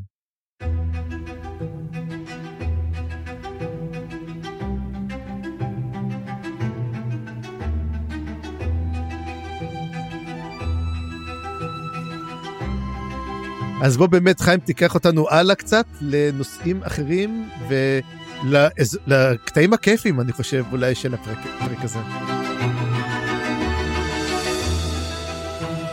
כיפים אני אני מת מפחד טוב בוא בוא נראה מה יקרה באמת אז אנחנו עוברים אה, לקבלת הפנים אה, של שליחי הקיסרית לטבורה והמשחק קלפים המהולל של פידלר שזה הנושא הבא. אה, אז צי טבורה מגיעים באמת לאזור קוונטלי ונתקלים בכוח שנשלח על ידי הקיסרית. זה צ'י צי ג'קטקן שנשלח ל... לעשות שם פטרולים גם בגלל ציי ההידור שהוא הם נתקלו בהם כבר והיה ביניהם אה, מלחמות. וגם כי הקיסרית שלחה אותם ל... לפגוש את תבורה. עכשיו נשאלת השאלה כמה פעמים פה והיא שאלה מצוינת. איך לסין ידעה שתבורי תגיע ב... עם הקפיצת הדרך המוזרה הזאת כל כך מוקדם, אף אחד לא ציפה לזה, רק לסין ידעה איכשהו. יש לה מרגל. או, וזה כבר ממש מוזר, אבל אני חושב שיכול להיות שכל הדבר הזה זה אולי תרמית אחת גדולה של תבורי ולסין שעובדות ביחד. אוי, זה נראה, אתה יודע, זה לא כמו, זה כמו שאתה יודע, כמו היה וויסקי ג'ק ו, ולסין, ודו ג'ק ולסין, וכולם עבדו ביחד, וכל טוב ויפה. לא נראה לי פה שזה דבר כזה, אני חושב שיש מרגל. אגב, אני אתן פה מין דבר אחר, שזאת אולי תיאמבר. או, אה, אה, או לא תיאמבר, אנחנו... טוב, זאת אולי תיאמבר, אבל אני לא חושב שזאת תיאמבר, אני חושב שתיאמבר היא מקור כוחה של תבורה. ואולי היא זאת שדווקא מסיתה את תבורה להתנגש בקיסרית אולי. אולי, אגב, צריך לזכור, אגב, אם אתה איפה אומרים איפה זה ג'קטקן, אז uh, באי מלז, אם תסתכל על המפה, יש באי מלז uh, בצד המזרחי נמצא, נמצא מלז סיטי, בצד המערבי יש את ג'קטקן, זאת העיר השנייה הגדולה על האי, ויש דרך אחת שמחברת ביניהם, וזהו למעשה, איפה ג'קטקן. זאת אומרת שהם נמצאים די לקראת מלז, האי מלז, ובעצם אומר להם, uh, הם מסיתים אותם לאי מלז כי שם תבורת, שם לסין נמצאת, כי הם רוצים כבר להגיע לאונטה, שיוצאת יותר צפונית משם. כן, ועוד עוד אנחנו מקבלים אה, מלא מלא וייבים לא טובים מהצי הזה. המנהיג בהמשך מתברר שהוא אה, אה, בעצם נמצא עם אשתו של קנב. וקנב שמקבל המון המון כוח והמון המון אה, מרכזיות בפרקים האלה. אה, זה מאוד מעניין לראות איך הוא מגיב לדבר הזה וזה מסביר לנו את זה אחר כך רטרואקטיבית על כל ה... הזה וגם אנחנו יודעים שהצי הזה אז הם מגיעים עם, עם קלו שאותו אה, קאלה מזהה וגם אפסלר והם באמת נותנים להם את, ה, את הפקודה ללכת לכיוון מלאז, לשנות כיוון, ללכת למלאז. ואז פתאום צפריר כל הקווי העלילה שלנו מתחילים להישזר בצורה מאוד מאוד מאוד חזקה. ואני דווקא מת על זה וכמו שאתה אומר זה החלקים הכיפים כי פתאום אני באמת מרגיש שהעלילה מתחילה mm-hmm. להתחמם אבל אני לא בטוח שזה הולך להיות חום נעים כזה זה אולי הולך להיות אה, אה, איגתני. איגתני כן. במקצת. אז אה, גם אנחנו רואים כבר מהם שהקטע עם הוויקנים מאוד מאוד בעייתי. הם כבר מאוד מאוד משולבים נגד וויקנים כשהם עולים לספינה אנחנו מרגישים את זה. הולך להיות אה, אולי פיצוץ עם הוויקנים האלה בקרוב מאוד. צריך לזכור גם כן שבספינות שלהם יש את הקונדריל, אדמות הבוערות, אז זה יהיה אה, מעניין לראות, כי הם לא, איך אתה אומר את זה? הם לא פריירים, הקונדרילים האלו. אז אם מישהו ינסה לעשות להם איזה, איזה פוגרום, אני חושב שאנחנו נראה פה טבח. ולא רק קונדרילים לא פריירים, גם צבא תבורה, שלא מתכונן אה, לתת לאנשים לפגוע בוויקנים, הם מאוד מאוד נאמנים אליהם, כי הם יודעים מה האמת. Mm-hmm. וזה מאוד מאוד עצוב כל הקטע הזה. אבל בכל מקרה מתגלים עוד מתחים פה בעקבות האירוע הזה. יש לנו פתאום שיחה מאוד מוזרה בין קוויקבן, קלאם ואפסלר. וזה מרגיש ש... וזה מרגיש שקוויקבן לא ברור לו שאפסלר באמת הצילה אותו. או אם היא הצילה אותו, לא ברור אם הוא מבסוט על זה, או לא ברור לו מה המניעים שלה. והם לא סומכים עליה והיא לא סומכת עליהם. זאת הייתה שיחה מאוד מאוד בעייתית. אני לא יודע באמת מה המטרה שלה פה. בקיצור יכול להיות שהם יצטרכו לפתור את העניין הזה כדי שהם יוכלו לפעול ביחד או שהם באמת לא יפעלו ביחד ויהיה ביניהם אה, קרע. וגם אה, יש פה פרידה חגיגית מהצי הג'קטקני אה, עם ה... אה, אתה יודע הצבא המלזני שמראה לנו כמה מגעילים הם יכולים להיות לפעמים ומשלחים אותם לדרך עם, אה, כן. עם קצת אה, צואה מה, מהסיפון. אה, מרנין מרנין כן אתה יודע אני קיוויתי לא לדבר באמת על הנושא הזה ומאוד גרפי היה החלק מאוד הזה. גרפי ואחר כך יש לנו גם שיחה של קנבי עם ה destriant של הקסדות האפורות אני לא רשמתי שם משום מה וסתם נקודה קטנה שהייתה מעניינת פה זה שהם מזכירים באמת את הקסם של הסילנדה וגם אה, שהקסדות האפורות מודעים לקסם הזה. ואומרים אה וואו מגניב וזה ואז הם מזכירים משהו מאוד מאוד מוזר שהיה לי תפס אותי למרות שזה לא כל כך חשוב זה שלטובלקאי לפעמים יש משעולים בתוך עצמם הם מפתחים משעולים. מה זאת אומרת זה אחד הדברים הכי גדולים. ברור. ופתאום חשבתי על קרסה שיש לו את כל הנשמות שמשתרכות מאחוריו שעוד לפני אפילו ש... שהוא הפך להיות אביר בית שלשלאות אז זה מאוד מאוד מעניין כל הקטע הזה. כן, אהבתי מאוד את הקטע הזה גם כדי שאומרת, אה, יש פה גם כן, יש פה גם כן את הקורל דה מורלן, יש פה טלס, יש פה תל, תלן, ויש פה טובלקאי, אז הוא אומר, מה זה טובלקאי? ותשמע, אם היא מזהה את קסם טובלקאי, זה לגמרי קרסה אורלונג. אה, מי שהיה על הסילנדה והוא, תשמע, זה מגניב שיש לך בעצם בן אדם שהוא משעול בפני עצמו. קצת, וגם כן הם הזכירו עוד שני דברים, הם גם אמרו שהברגהסט הם צאצאים של הטובלקאי, וגם כן, אה, מי עוד הם הזכירו שגם כן צאצאים שלהם? טרלים. הפנים אנחנו יודעים. טרלים. הטרלים, נכון, הטרלים, פנים אומרים גם כן, וגם הטרלים. אז אה, זה מעניין מאוד מאוד הדבר הזה. השאלה עצמה גם כן, האם רק טובלקאי טהור, כמו הטבלורים, הם יכולים לעשות את זה, או שגם אולי מפו יש לו את היכולת לעשות את זה. בהחלט. טוב צפרי אני חושב שאין אין מנוס נצטרך אה, לדבר קצת על קלפים מה אתה אומר. וואו אז רגע זאת אומרת שזה הזמן לפינת. חיים וצפיר מדברים על קלפים. חיים וצפיר מדברים על קלפים. מדברים על קלפים. Yeah. אז אה, בוא נעבור למשחק של פידלר. תבור אה, אה, מקבלת את הפקודה מלסין ואומרת טוב הגיע הזמן לעשות מעשה. והחפיסה היא שהיא העבירה לפידלר מקודם שטאמבר צעירה הגיע הזמן לעשות את מה שרצינו לעשות היא קוראת לקוויקבן אומרת לו לך תביא את בוטל תביא את פידלר ואנחנו הולכים לעשות להתחיל את זה. ובאמת יש שם מתאספים בחדר שלה כל המי ומי החשובים ומתחילים משחק קלפים שפידלר uh, משתכנע לעשות אותו מהר ואנחנו נעבור אותו אני אשתדל לברבר מהר אבל תעצור אותי אם יש משהו שאתה רוצה לדבר עליו חשוב. לא לא לא צריך צריך לדבר אגב, אגב אני סתם חשבתי על זה יש לי שאלה. אז אם היה פידלר בתקופה של האימפריה הראשונה הוא היה עושה את זה בדומינו? מה באריחים? כן. או, או קלאס. לא לא קלאס אחרי זה השולחן אתה צריך שולחן אתה צריך לחלק. איזה שולחן זה אריחים על, ה... על הרצפה שם ב-Eternal Domicile. אז אריחים קטנים אז הוא לוקח אריחים קטנים כמו שאתה לוקח קלפים אתה ראית יש יש לך את הקלף בגודל שולחן שהיה עליו פרן.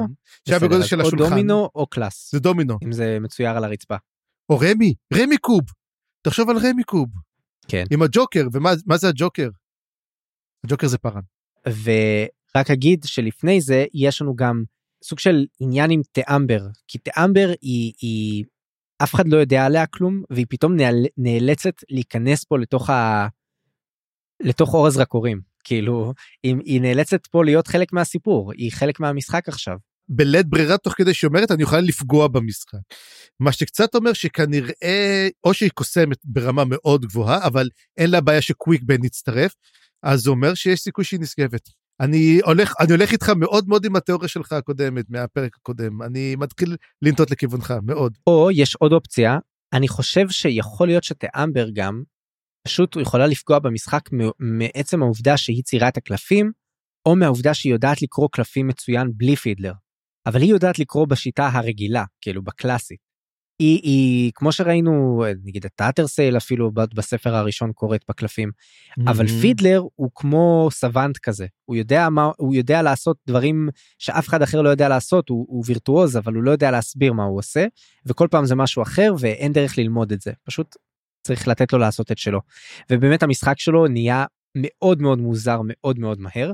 אמ, קודם כל חוקי הבית צריך לשתות ולשתות הרבה ואני לא בטוח שזה גם תלוי כמה הם שותים הם פשוט לאט לאט מתחילים לאבד את זה ומי שמאבד את זה אה, מבחינת המש... השתייה אה, יוצא מהמשחק. ו... אמ, אבל זה לא רק יכול להיות שהוא גם יוצא מהמשחק מסיבות אחרות. ומוזגים יין ורום היין נזמזג לכולם רום, רום זה רק למחלק. לדילר שזה רום, פידלר, רום זה כן? ומי שבוטל הוא זה שמוזג לו בהתחלה, אחר כך שבוטל יוצא מהסיפור אה, אפסלר מתחילה למזוג, mm-hmm. ותוך כדי גם בוטל ממציא אה, סוג של קוקטייל שזה יין ורום, בדקתי אין קוקטייל כזה, אני מאוד חובב קוקטיילים, יש דברים דומים אבל לא את זה. קובה ליברה. זה קולה. קולה רום. קולה רום וליים. אגב צפריר זה סתם טיפ אל תוותר על הליים כאילו הליים הוא מאוד חשוב פה בסיפור. אני אדאג לזה פעם הבאה. אוקיי okay, אז באמת ימין הדילר מוזג לכולם הם מתחילים באמת את המשחק תוך כדי מזיגת המשקאות. קוויק בן מקבל את הקלף האחרון ראשון אנחנו רק מקבלים את החשיפה שלו בסוף אז נדבר עליו בסוף וזה באמת הקלף שאמור לסגור את הכל למרות שבמסגרת המשחק עצמו פידלר מסיים את המשחק לפני שהקלף הזה נחשף. הוא אומר הקלף הזה עשה כבר את שלו בלי שהוא נחשף מעולם במהלך המשחק עצמו שזה מעניין. הוא לא חשוב כבר לא אני חושב שהוא חשוב אבל הוא חשוב בלי בלי שאפילו נחשוף אותו ונדבר עליו. כן. יש לנו באמת את uh, שמונה הקלפים הראשונים שמתחל... שפידלר מחלק. לעצמו הוא מחלק את חייל בית חיים גבוה. אוקיי אנחנו יודעים מי זה? לא אנחנו לא ידענו אפילו שיש אבל אולי זה הוא. ואגב חייל uh, בית חיים אנחנו יודעים כבר שזה סוליאל נכון? לא uh, מלכת החלומות. אה, מלכת החלומות. היא היחידה שאנחנו יודעים בינתיים שייכות לבית חיים אין לנו מושג לאף אחד לבית חיים. אז יש לי תיאוריה קטנה שקשורה לתיאוריות קודמות שעשינו אולי זה לאוריק. Hmm, אז מה לאוריק קשור לפידלר? שאלה מצוינת. כיסא ריק. הכיסא הריק בעצם הם יושבים שבעה אני חושב והכיסא הריק השמיני מקבל כיסא אה, מקבל קלף טובה בית חיים גבוה או טובה בית חיים גבוה לא ברור מי זה ומתחילים כן. שני קלפים של בית חיים גבוה שזה בעצם אה, מה שפידלר אומר אז יש לנו בעצם את החייל בית חיים גבוה mm. וטובה בית חיים גבוה. אגב הנה ואני עכשיו אעצור אותך לרגע כי אם התיאוריה שלך שבאמת אותה תאמבר היא אכן דריס מלכת יכול להיות שהיא משפיעה על, ה... על הפתיחה. יכול להיות שהיא משפיעה וזאת ההשפעה שלה כי היא מלכת בית קבוע חיים. אז למה היא לא זאת שמקבלת את הקלף הזה? יכול להיות שהיא משפיעה אבל היא לא יכולה להיות מושפעת מהבית שלה יכול להיות שהיא מראה את הקשרים שלהם. אנחנו נראה עוד מעט מה היא מקבלת, היא מקבלת משהו אחר. תיאוריות זה המטרה, של תיאוריות, לתאר. נקבל את זה. בכל מקרה אחר כך יש לנו את קלאם שמקבל את האובליסק של ברן, מאוד מעניין. אפסלר מקבלת איך לא את מתנקש בית צללים שזה אה, היא. אמ, כן, איך אומר אין כן. קלף אחר. הוא אומר את זה גם, אין, היא לא יכולה לקבל כן. שום דבר אחר. אגב, דרך אגב, זה כבר, זה כבר מהספר הראשון, תבין, מהספר הראשון עדיין אותה קלף היא מקבלת, אין לה קלפים אחרים. כן, ואגב, היא יוצאת מהמשחק, פשוט אחר כך מחליפה את בוטל. כי יושבת לימינו פשוט, בגלל זה כל פעם לימין עושה את זה, כי היא נמצאת כן. לימינו. ואחר כך קוויקבן מקבל את שוחט החיים, איקריום, אבל הוא לא בצרות שהוא חושב שהוא. Mm-hmm. זאת אומרת, זה, תדע לך שאתה בצרות, אבל זה לא ממה שאתה חושב שאתה בצרות. ותאמבר מתחילה עם קלף הציר, שיכול לשנות את המשחק, שקוראים לו הכס. אז היא מקבלת... Mm-hmm. מאוד הזכיר את הפולקרום, אתה יודע את זה? בדיוק, וזה גם קלף מאוד מאוד חזק שהיא מקבלת אותו דווקא.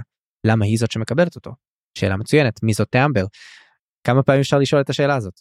כן, אבל אם היא מקבלת כס, יכול להיות שהיא זאת שבקשר עם הכס, היא זאת שהלשינה ללסין, היא מקושרת לכס. היא נמצאת על הציר, האם, תאמ, האם קשורה לחיי או למותה של תבורי? אבל הכס הוא לא מקושר ללסין. לא, אבל זה קשור למלכות. זה unaligned. לא, אבל זה קשור למלכות. אגב, יכול להיות שהיא מל... אה, הנה, אני אתן לך, היא מלכה, מלכת בית הזכאים, אז היא מקבלת אבל כס. הכס שלה אולי זה בעצם, זה כס unaligned. כן, אבל הכס אומר משהו אחר, הוא אומר שזה קשר למלכות כלשהי. אגב, שים לב שיש המון המון דברים שקשורים למלכות. orb, scepter ו throne, אלו שלושת הקלפים שמשויכים לסימני שלטון.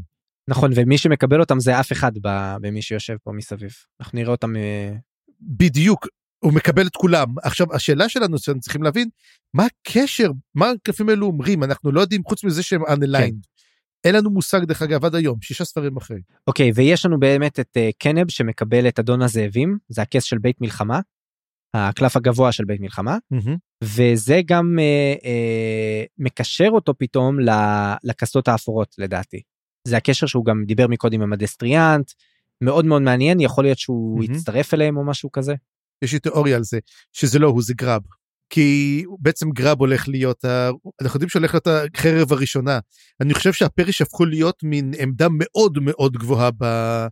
עם צבא המלזני, וגם כן גרב יהיה המנהיג שלהם. מעניין ובאמת הבא שמקבל זה לא גרב כי גרב לא יכול לנצח את המשחק אבל הוא אמור היה לקבל עוד שלושה קלפים שפידלר שם אותם בצד וזה כי גרב יצלול לפגוש שלושה חברים ואלה החברים שהוא יפגוש אותם הכתר השרביט והכדור. אוקיי? משהו מאוד מאוד אה, סימבולי ומוזר זה החלק אולי הכי מוזר בכל הקריאה הזאת. כן, והוא שואל אם הוא ישרוד את זה, אבל הוא והוא אומר שהוא ישרוד את הדבר הזה. אז מי, מי בעצם, בא, מי צולל? מי נמצא מתחת לים? מייל? ראינו אנשים צוללים מקודם זה בוריק ו... אה הם שלושה אה, אה, בוריק ברטול וצ'אור. שלושתם צללו. כן, שלושתם צללו, אבל אמ, זה שהוא, אבל מה הקשר לגרב? הוא אומר חברים, והוא צריך לצלול איתם. כן באמת לא ברור. נעבור לטבורה מקבלת את שומרי המתים סלש שומרי הדרך של בית מלחמה שזה שורפי הגשרים הקלף של שורפי הגשרים. שזה אולי מקשר אותה באמת לנאמנות הזאת של פידלר וקאלאם של הצבא, כן. וקוויקבן אה, ואולי לא אולי זה משהו אחר. לידו פידלר מניח את אופון שזה מאוד מעניין ומוסיף עוד קלף מול קאלאם וקוויקבן שנקרא מבשר בית מוות. שהוא לא פעיל. כן, שהוא לא. פעיל. אה אז אולי מבשר בית המוות הזה זה מה שהם אמרו שזה קנב? אין לי מושג. כן. אה ואת אופון נראה עוד מעט גם בסצנה עם אופון עצמו מהמם. עצמם. שהוא לא מרוצה, מאוד לא מרוצים מזה שהקלף שלהם נחשף, שמעורבים בכל מה שקורה עכשיו. כן. בשלב הזה באמת אה, פידלר מתחיל את הקוקטייל שלו ופה העניינים מתחילים ממש להתחמם ואנשים מתחילים ליפול כמו זבובים גם בגלל החום בגלל השתייה וגם כנראה זה הופך להיות מין סוג של כזה קטע מאוד מאוד מיסטי כאילו סוג של אה, טקס שמאני כזה נכון? כן, לגמרי. קנב מקבל ארבעה קלפים חדשים טובי בית מוות אה הנה זה טובי בית מוות מלכה אפלה מלכה חיים מלך בשלשלאות ופה גם יש את ההערה הזאת על אשתו שעם אה, הדר שההוא מהציאג'ה קטקני שהיא איתו ביחד פידלר מספר לו את זה ככה בדרך אגב תוך כדי הקריאת קלפים. אגב, מה שקורה, הוא די מרוצה מזה. כן הוא, הוא דיבר על זה מקודם שהוא הוא מאוד מאוד לחוץ כן. מהפגישה שלהם והוא מקווה שהמצב נפתר. יש כן. לו כבר מישהו. אחר כך יש לנו את בוטל מקבל רמז לגבי הארסל אני חושב ועוד קלף שוחט המוות האל הנכה ויוצא מהמשחק כאילו הוא מקבל את האל הנכה כן, אומר לו, אומר לו, אתה ישן, אתה אומר לו, אתה ישן, והוא נרדם. כן. אז מה הקשר בעצם בין בוטל לבין אל הנכה? אני חושב שזה אולי קשור למשימה שבוטל הולך לקבל בקרוב מתבורה הוא מקבל משימה? כן הוא מקבל משימה. אז נדבר על זה אז אולי אני לא יודע יכול להיות שזה קשור לאל הנכה יכול להיות שלא הוא אמור ללכת לאנשהו ולפגוש מישהו. הוא גם מכין איזושהי בובה מיוחדת לקראת זה. כן, נכון. אה, אגב, הרמז של בוטל לגבי הארסל זה שהיא משתמשת בך, אבל uh, משהו, אבל זה בסדר, משהו כזה פידלר אומר לו. אז או שהוא התכוון לארסל או שהוא התכוון ללסין. אחד מהשתיים, אני חושב שזה ארסל, הארסל. גם אני חושב. בהמשך אנחנו בעצם uh, מוסיפים עוד קלף לקלאם כדי לקדם אותו ממבשר המוות לאובליסק, שזה בעצם המסלול שהוא אמור לעשות, וזה uh, כס הצללים. מהמם. איך לא. שוב, קשור מאוד. אחר כך יש לנו אה, שאלה של פידלר, הוא שואל, רגע, למי קר? מרימים ידיים, קלאם, אפסלר וטאמבר. אפסלר מחליפה את בוטל, טאמבר מקבלת קלף את בתולת מוות ויוצאת מהמשחק. אנחנו יודעים מי זאת בתולת מוות? בתולת מוות הייתה, את- אפסלר, אה, הייתה בתולת מוות. אז מה, היא תהרוג אותה?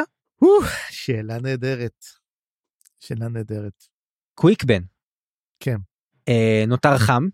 כן הוא שאל הרי מי למי קר נכון אז כל מי שקר כן. יצאו מהמשחק עכשיו מי שנותר חם זה רק קוויקבן אז הוא מקבל את הפילגש בשלשלאות ויוצא מהמשחק. זאת הייתה פוליאל, לא? אנחנו לא יודעים מלכת בית שלשלאות הייתה פוליאל. אה, מי זה אתה mistress או שזה יהיה... consort consort לא queen. consort זה לא פילגש, consort זאת אה, בת זוג למלך, זאת הבעיה במילה consort. consort, אם אנחנו רוצים להגיד פילגש זאת mistress, consort זאת בת זוג שאינה מקבלת תואר מלכות. אוקיי זה בן זוג רשמי שהוא אינו מקבל. זאת אומרת, אגב, הנסיך פיליפ, שהיה של המלכה אליזבת, הוא לא היה king, הוא היה consort, דרך אגב. הוא מעולם לא היה מלך. אז באותו דבר, וזאת הייתה פוליאל, פוליאל הייתה ה consort. כן אז זה מה שקוויק בן מקבל שזה מאוד מעניין ויוצא מהמשחק. למה? לא יודע אה, והוא אומר לו את זה, הוא אומר לו את זה, הוא אומר בגלל אחותך. בגלל אחותך כן בגלל שאתה כבר הצלת את אחותך. כן. נותרו פידלר וטבורה שגם הם חמים תבורי מקבלת את שליט החפיסה כמובן כדי שירכך את הפלדה הקרה שלה אז uh, את לבד לא תצליחי קחי את אח שלך משהו כזה. נכון? ופידלר שולף את כהן בית חיים ואני מציע פה הצעה שזה אולי נוטו בויל. למה? אין לי מושג. אוקיי, וזה אומר? מה זה חשוב גם? לא יודע. לא, לא ידוע. ובשלב הזה הוא מכריז שהמשחק נגמר אבל כמו שאמרנו הקלף האחרון עדיין לא נחשף ואז הוא אומר אה, שואלים אותו רגע להפוך אותו? הוא אומר לא לא צריך הוא עשה את שלו כבר. ואז הוא הולך. ואז הם כולם מסתכלים כזה על הקלף כזה רגע הוא הלך? אוקיי יופי. ואז תבורי ותאמבר הופכות אותו ומתגלה קלף חדש שתאמבר מעולם לא ציירה בחפיסה שהביאה לפידלר וזה קלף חדש אביר בית צללים. ואתה יודע מי זה צפריר? וואו, אני חשבתי על זה, לא היה לי מושג. מי אתה חושב שזה? זה טרל סנגר. נכון, נכון, בטח, יש תחנית שלו גם כן, נכון, אומרים תחנית גם. יש תחנית סנגר, נכון. בדיוק אה, הוא נפגש עם אמנס זה טרל סנגר. אז הנה, הוא נשגב. ולא רק זה הוא גם אמור להיות עכשיו מאוד מאוד מרכזי בסיפור כנראה. אנחנו לא יודעים מה מה יקרה עם זה אבל הוא הקלף שסוגר פה את כל העלילה. אז נח- תשמע, זה כל- טוב, קודם כל תודה רבה על הפינה הזאתי של חיים וצפרים מדברים על קלפים, אנחנו נמשיך באמת אה, לדבר על דברים אחרים, אבל תשמע, תמיד שיש משחק עם קלפים, אני נהנה מזה. אני כל פעם רק עוצר, רגע, בוא נקרא, בוא נראה, רגע, מי זה, בוא נתחיל להמר, בוא נתחיל זה. זה הכיף, זה הכיף שאתה מזהה את הדברים האלו, זאת אומרת, אני גם מאוד אוהב את המשחקים של אה, זה, כי תשמע, זה משחקים כאילו שאתה משחק עם מישהו שאתה לא יודע כל רגע מה הולך לקרות, הוא משחק טוב, אתה זה, אתה, אתה פרש, אתה זה. תשמע, זה קטע חזק מאוד מבחינה ספרותית, חזק מאוד. אני לא יודע אם זה משהו שאתה ראית אי פעם אבל זה מאוד מזכיר לי סצנה מבובספוג. אוקיי, הנה, אתה רואה, אתה יודע, הל- הלכנו להמון מקומות, עברנו הרבה דברים, עדיין לא הגענו לבובספוג, והנה, בפרק ה-52 הגענו. לא יש יש את. הסצנה בבובספוג שבובספוג ופטריק ממציאים איזשהו משחק וסקווידוויד צופה בהם והוא. הוא פשוט לא מסוגל להבין כי זה פשוט נראה הזוי לחלוטין כל פעם הם מוצאים חוק חדש וזה זה אגב יש גם אה, סצנה כזאת מפארקס אנד Rec שנקרא Cones of Dunshire את זה בטח כן ראית לא, לא ראיתי זה. זה פרודיה על אה, משחקי לוח מודרניים וספציפית סטלר זב קטן שרואים שם איך זה מתחיל נורמלי ולאט לאט החוקים נהיים יותר ויותר הזויים. אז ככה המשחק של פידלר מרגיש וזה כל כך כיף ולדעתי זאת קריאת הקלפים הכי אנרגטית והכי אה, מרתקת שהייתה לנו עד כה לא? כן. למרות שהיא לא הייתה הכי מוזרה אני חושב שהבנו בה יחסית לא מעט למרות שעדיין המון המון לא מובן. אבל כן אני אסיים בפרשנות קצרה של תיאמבר שהיא בעצם מסכמת איתה את מה שהיא חוותה. היא אומרת שכל מה שהייתה פה היה נכון גם אם כאוטי שזה ברור פידלר יודע מה הוא עושה כנראה. אופון מפתיע מאוד וקושר, וקשור להחלטה של קלאם הוא לא יודעים מה זה אומר. ומבשר מוות נמצא בצורתו הרדומה וזה קריטי וזה מה שאתה אמרת אולי לגבי זה שמבשר מוות נגנב ועבר ל... לשלשלאות. ל- לבית השלשלאות וזהו זה בעצם ה... אפשר פה לסיים את הקריאה של הקלפים. וואו, סצנה נהדרת. Give me more. חבל שלך זה אחד שתיים בספר, אתה צריך לעשות את זה, אתה יודע, כל איזה שלושה ארבעה פרקים, יהיה הרבה יותר כיף. כן אני מת על הקריאות קלפים יאללה בוא נמשיך הלאה אה, אנחנו עוברים בעצם למלאז סיטי.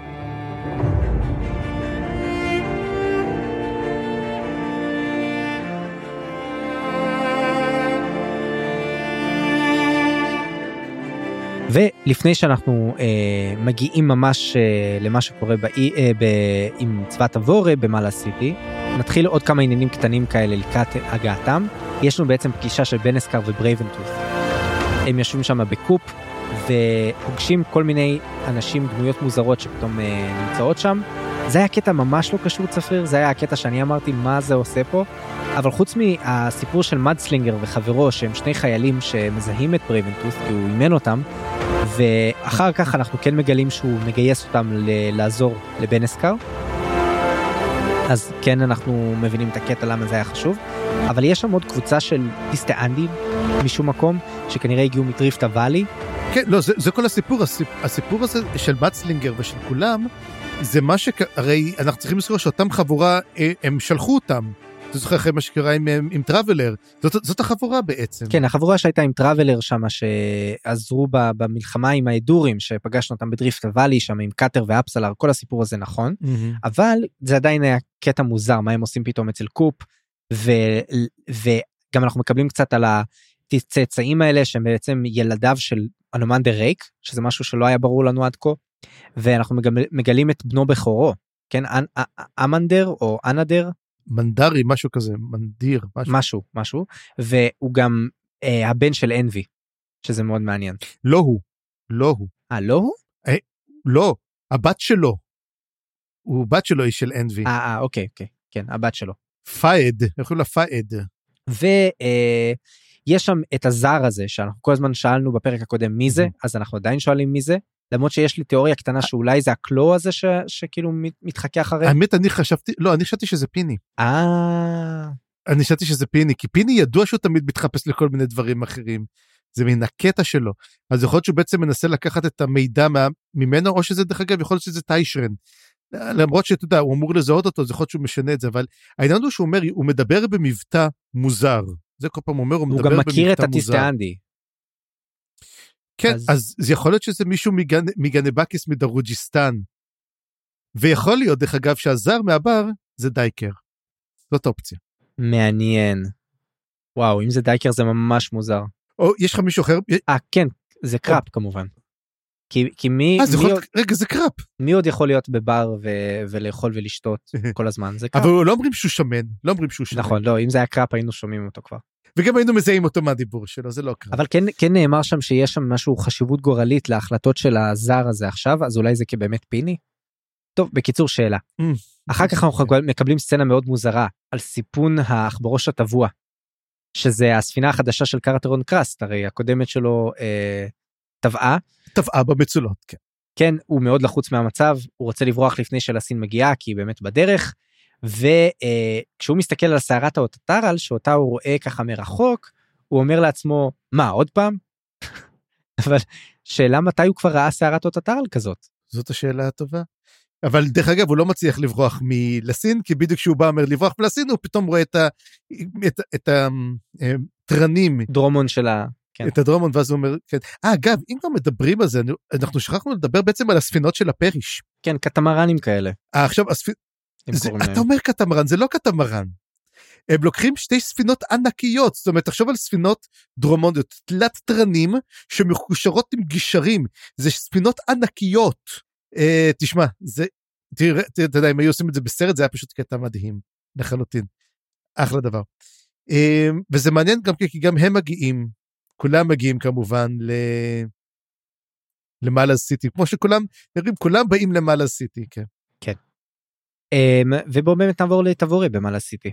הם אה, לא הולכים לעגון עדיין, כי באמת יש לה תוכניות אחרות לתבורי, והם גם לא יכולים לעגון מהסיבה הפשוטה שאם הם יעגנו, אז אה, יתחיל אה, טבח אימים בוויקנים, ואולי מלחמת אזרחים ישר תתחיל, והמצב גם ככה מאוד מאוד חם. אז תבורי עושה כמה החלטות, היא בעצם אומרת, קודם כל נותנת לבוטל משימה סודית, בוטל מכין איזושהי בובה, אנחנו לא יודעים מהי. הוא אמור לדעת גם בוטל שאם הוא, אה, שהוא יודע, יש, הוא, הוא אמור לדעת למי הוא אמור לפנות כדי לקבל עזרה.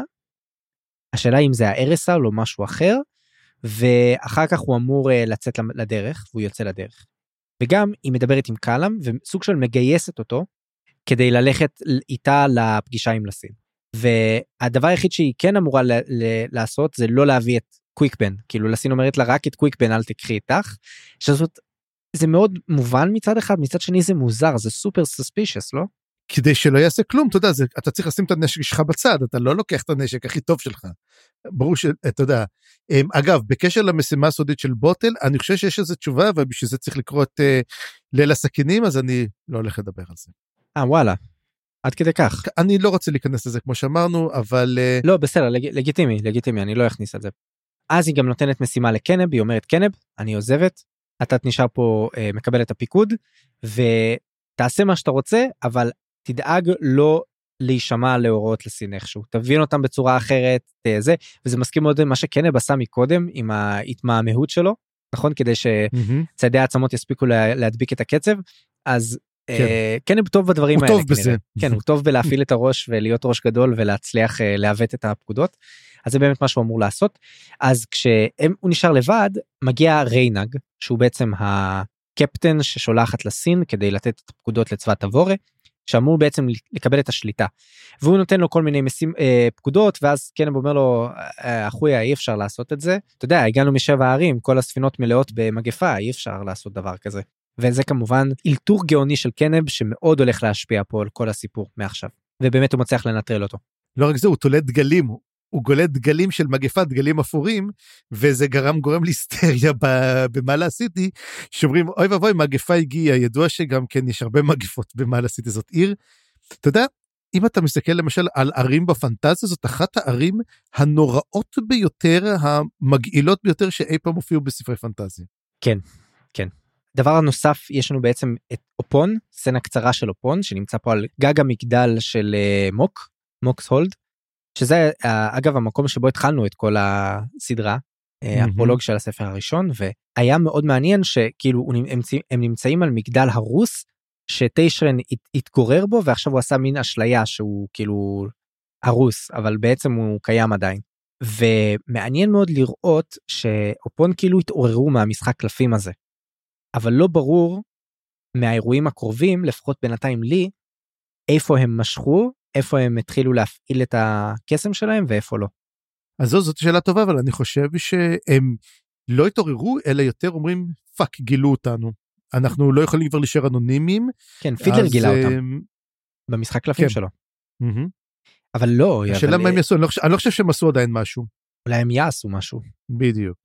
ויש לנו את פיני שפיני אה, נמצא בנקודה מאוד מעניינת. הוא הגיע לעיר הרי התחיל כבר לעשות בדברים מקודם ועכשיו הוא מג... צופה בהגעת צבא טאבור אל העיר ופתאום גם אצלו יש עניינים של uh, נאמנות כן שמתחילים לצאת לאור והוא שואל שאלה מצוינת איך לסין ידעה שתבורי תגיע כל כך מהר. זה דבר ראשון ואחר כך הוא גם מדבר עם לסין וזאת הייתה שיחה מאוד מעניינת מאוד מאוד מעניינת. עדיין לא ברור לי בסוף השיחה הזאת מה לסין רוצה האם היא זבל של בן אדם או האם היא אה, יש יודעת משהו שאנחנו לא יודעים או מתכננת משהו שאנחנו לא יודעים. והוא מתחיל לדבר איתה ונראה מהשיחה שלהם שיש לה רע, מין תוכנית הזויה כזאת להרוג את זכר קולטיין ובעצם בדרך הזאת להוריד מכוחה של תבורה כאילו להילחם בה בצורה של תעמולה ופרופגנדה ולהוציא אותה מהלגיטימציה כאילו האם זה משהו שיכול לעבוד כן או לא האם זה באמת התוכנית שלה או שזה רק משהו שנראה ככה מהצד זה מה שפיני חושב. ואגב פיני אומר לה את תיזהרי כי אם תעשי את זה יכול מאוד להיות שתרסי את האימפריה בדרך. כי אנחנו זקוקים לגיבורים שלנו. ומי שהיא מציעה כגיבורים במקום ככה זה נראה זה קורבולודום ומליק רל שלא רק שהם נפגשים איתם אחר כך ומדברים איתם אלא גם זה נראה שמליק רל מחלק פתאום פקודות בשם לסין.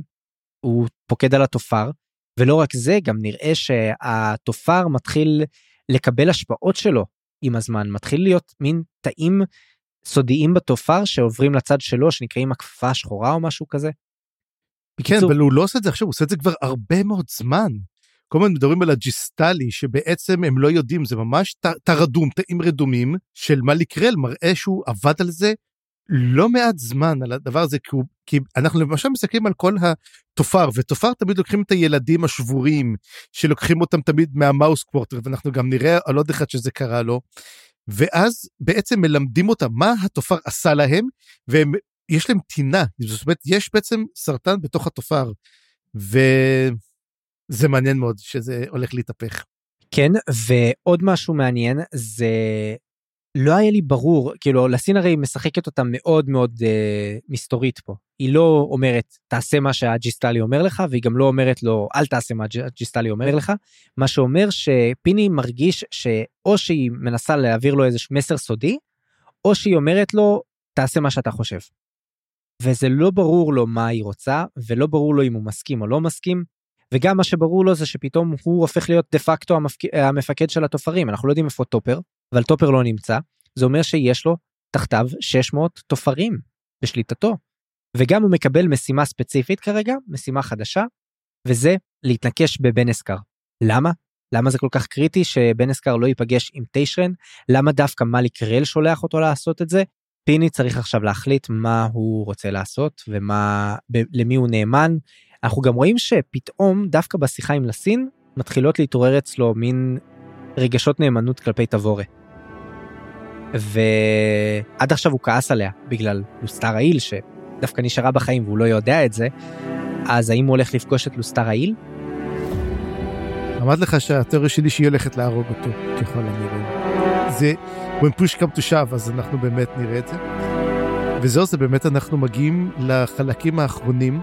עכשיו אני לא יודע אם אתה שמת לב אבל הפרק הזה הפרק הרי הפרק 22 הפרק האחרון שקראנו הוא פרק לא קצר.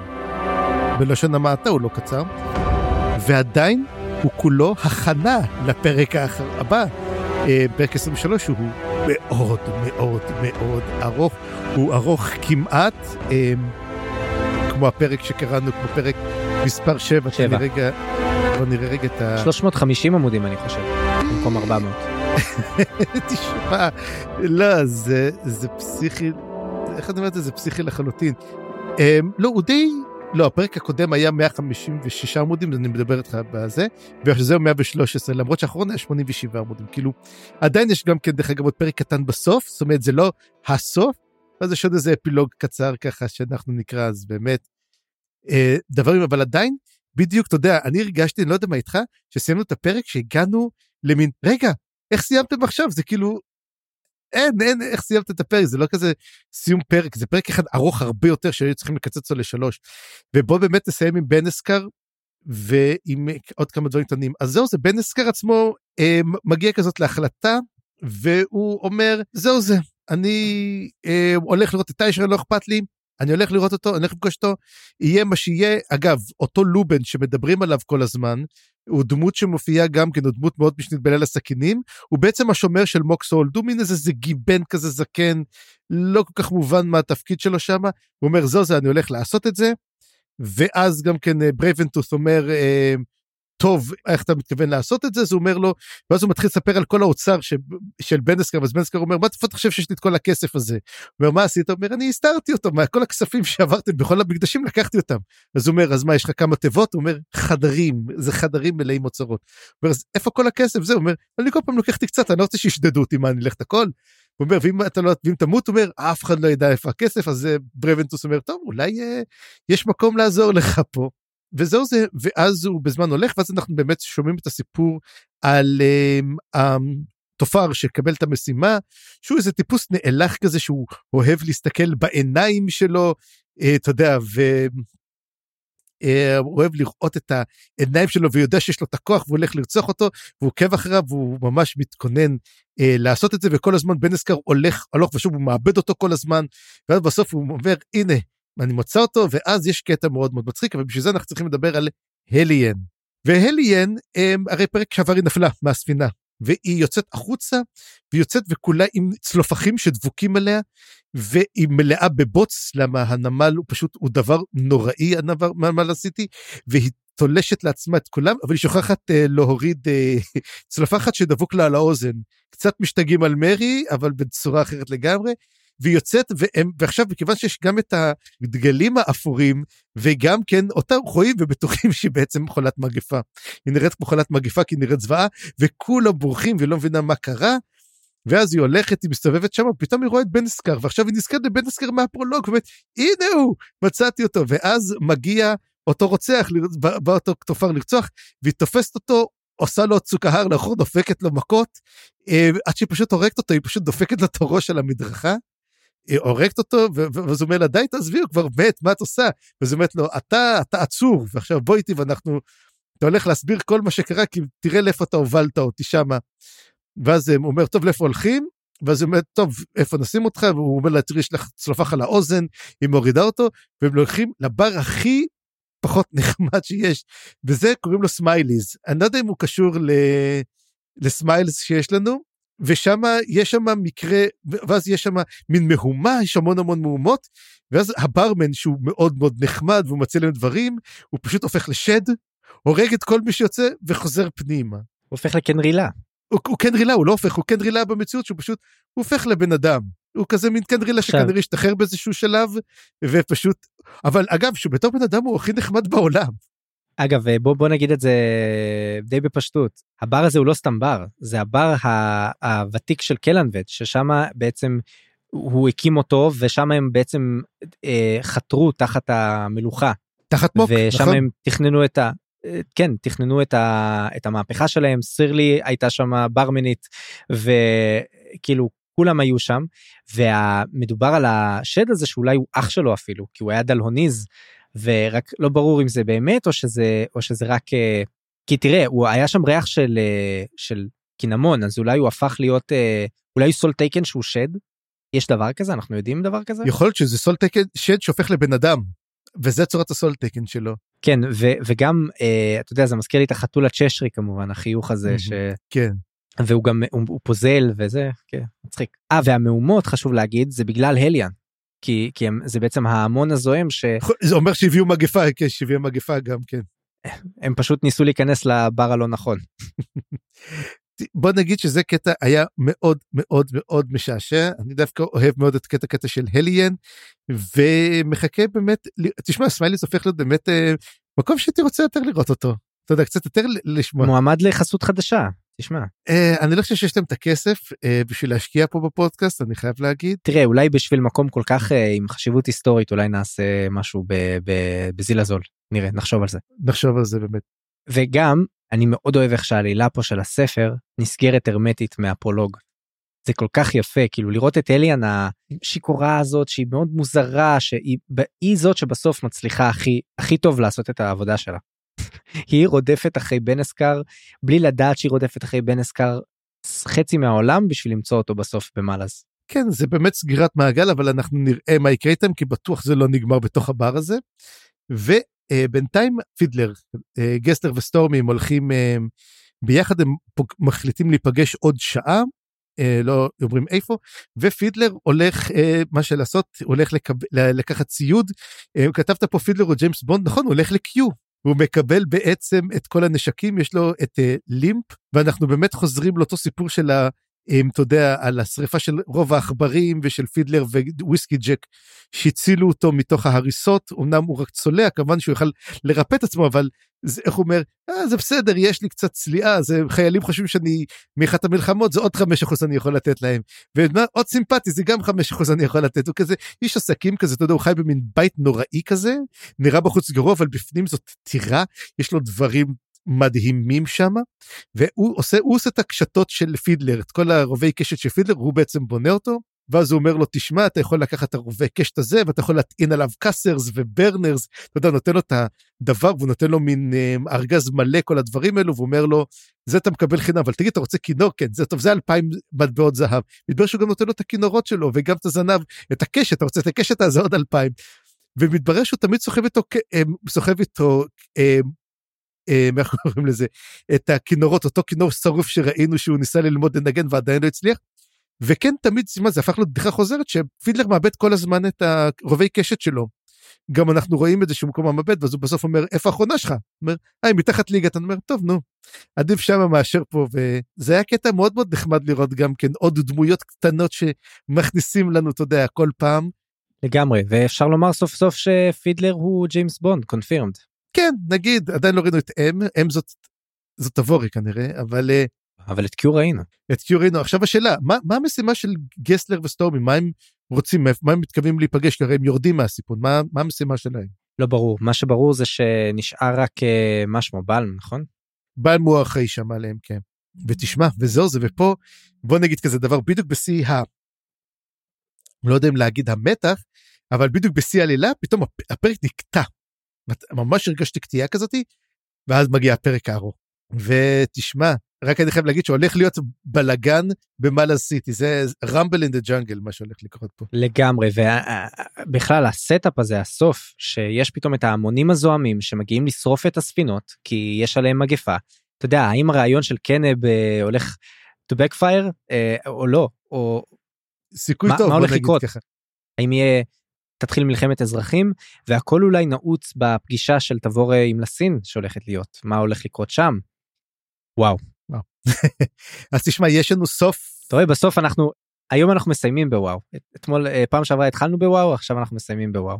תשמע בוא נגיד שהולך להיות אה, סוף ספר מאוד מעניין. וזה אנחנו גומרים שבוע בעונה שישית יואו. תמיד אנחנו אומרים זה כל עונה וואו עונה פסיכית יואו איך אנחנו מסיימים. באמת ואז אנחנו מגיעים ואנחנו יש לנו עוד אה, ארבעה ספרים לסיום. מדהים פשוט מדהים. אז יאללה אם ככה נגיד שזהו לעת עתה. בפעם הבאה נקרא את הפרקים 23 עד האפילוג ונסיים את צעדי עצמות החלק הרביעי ונסיים את הספר צעדי עצמות הספר השישי בסדרה. אני חיים גורוב גלברט. אני צפריר גרוסמן. בואו לערוץ הדיסקורד שלנו, נחמד שם, ונשמח אם תדרגו אותנו באפליקציית הפודקאסטים שבה האזנתם לנו.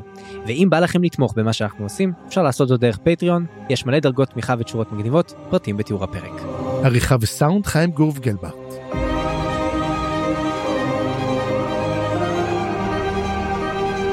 הצטרפו אלינו לדיונים בקבוצת הפייסבוק, מה לזן קבוצת קריאה. תודה שהאזנתם, וניפגש בפרק הבא.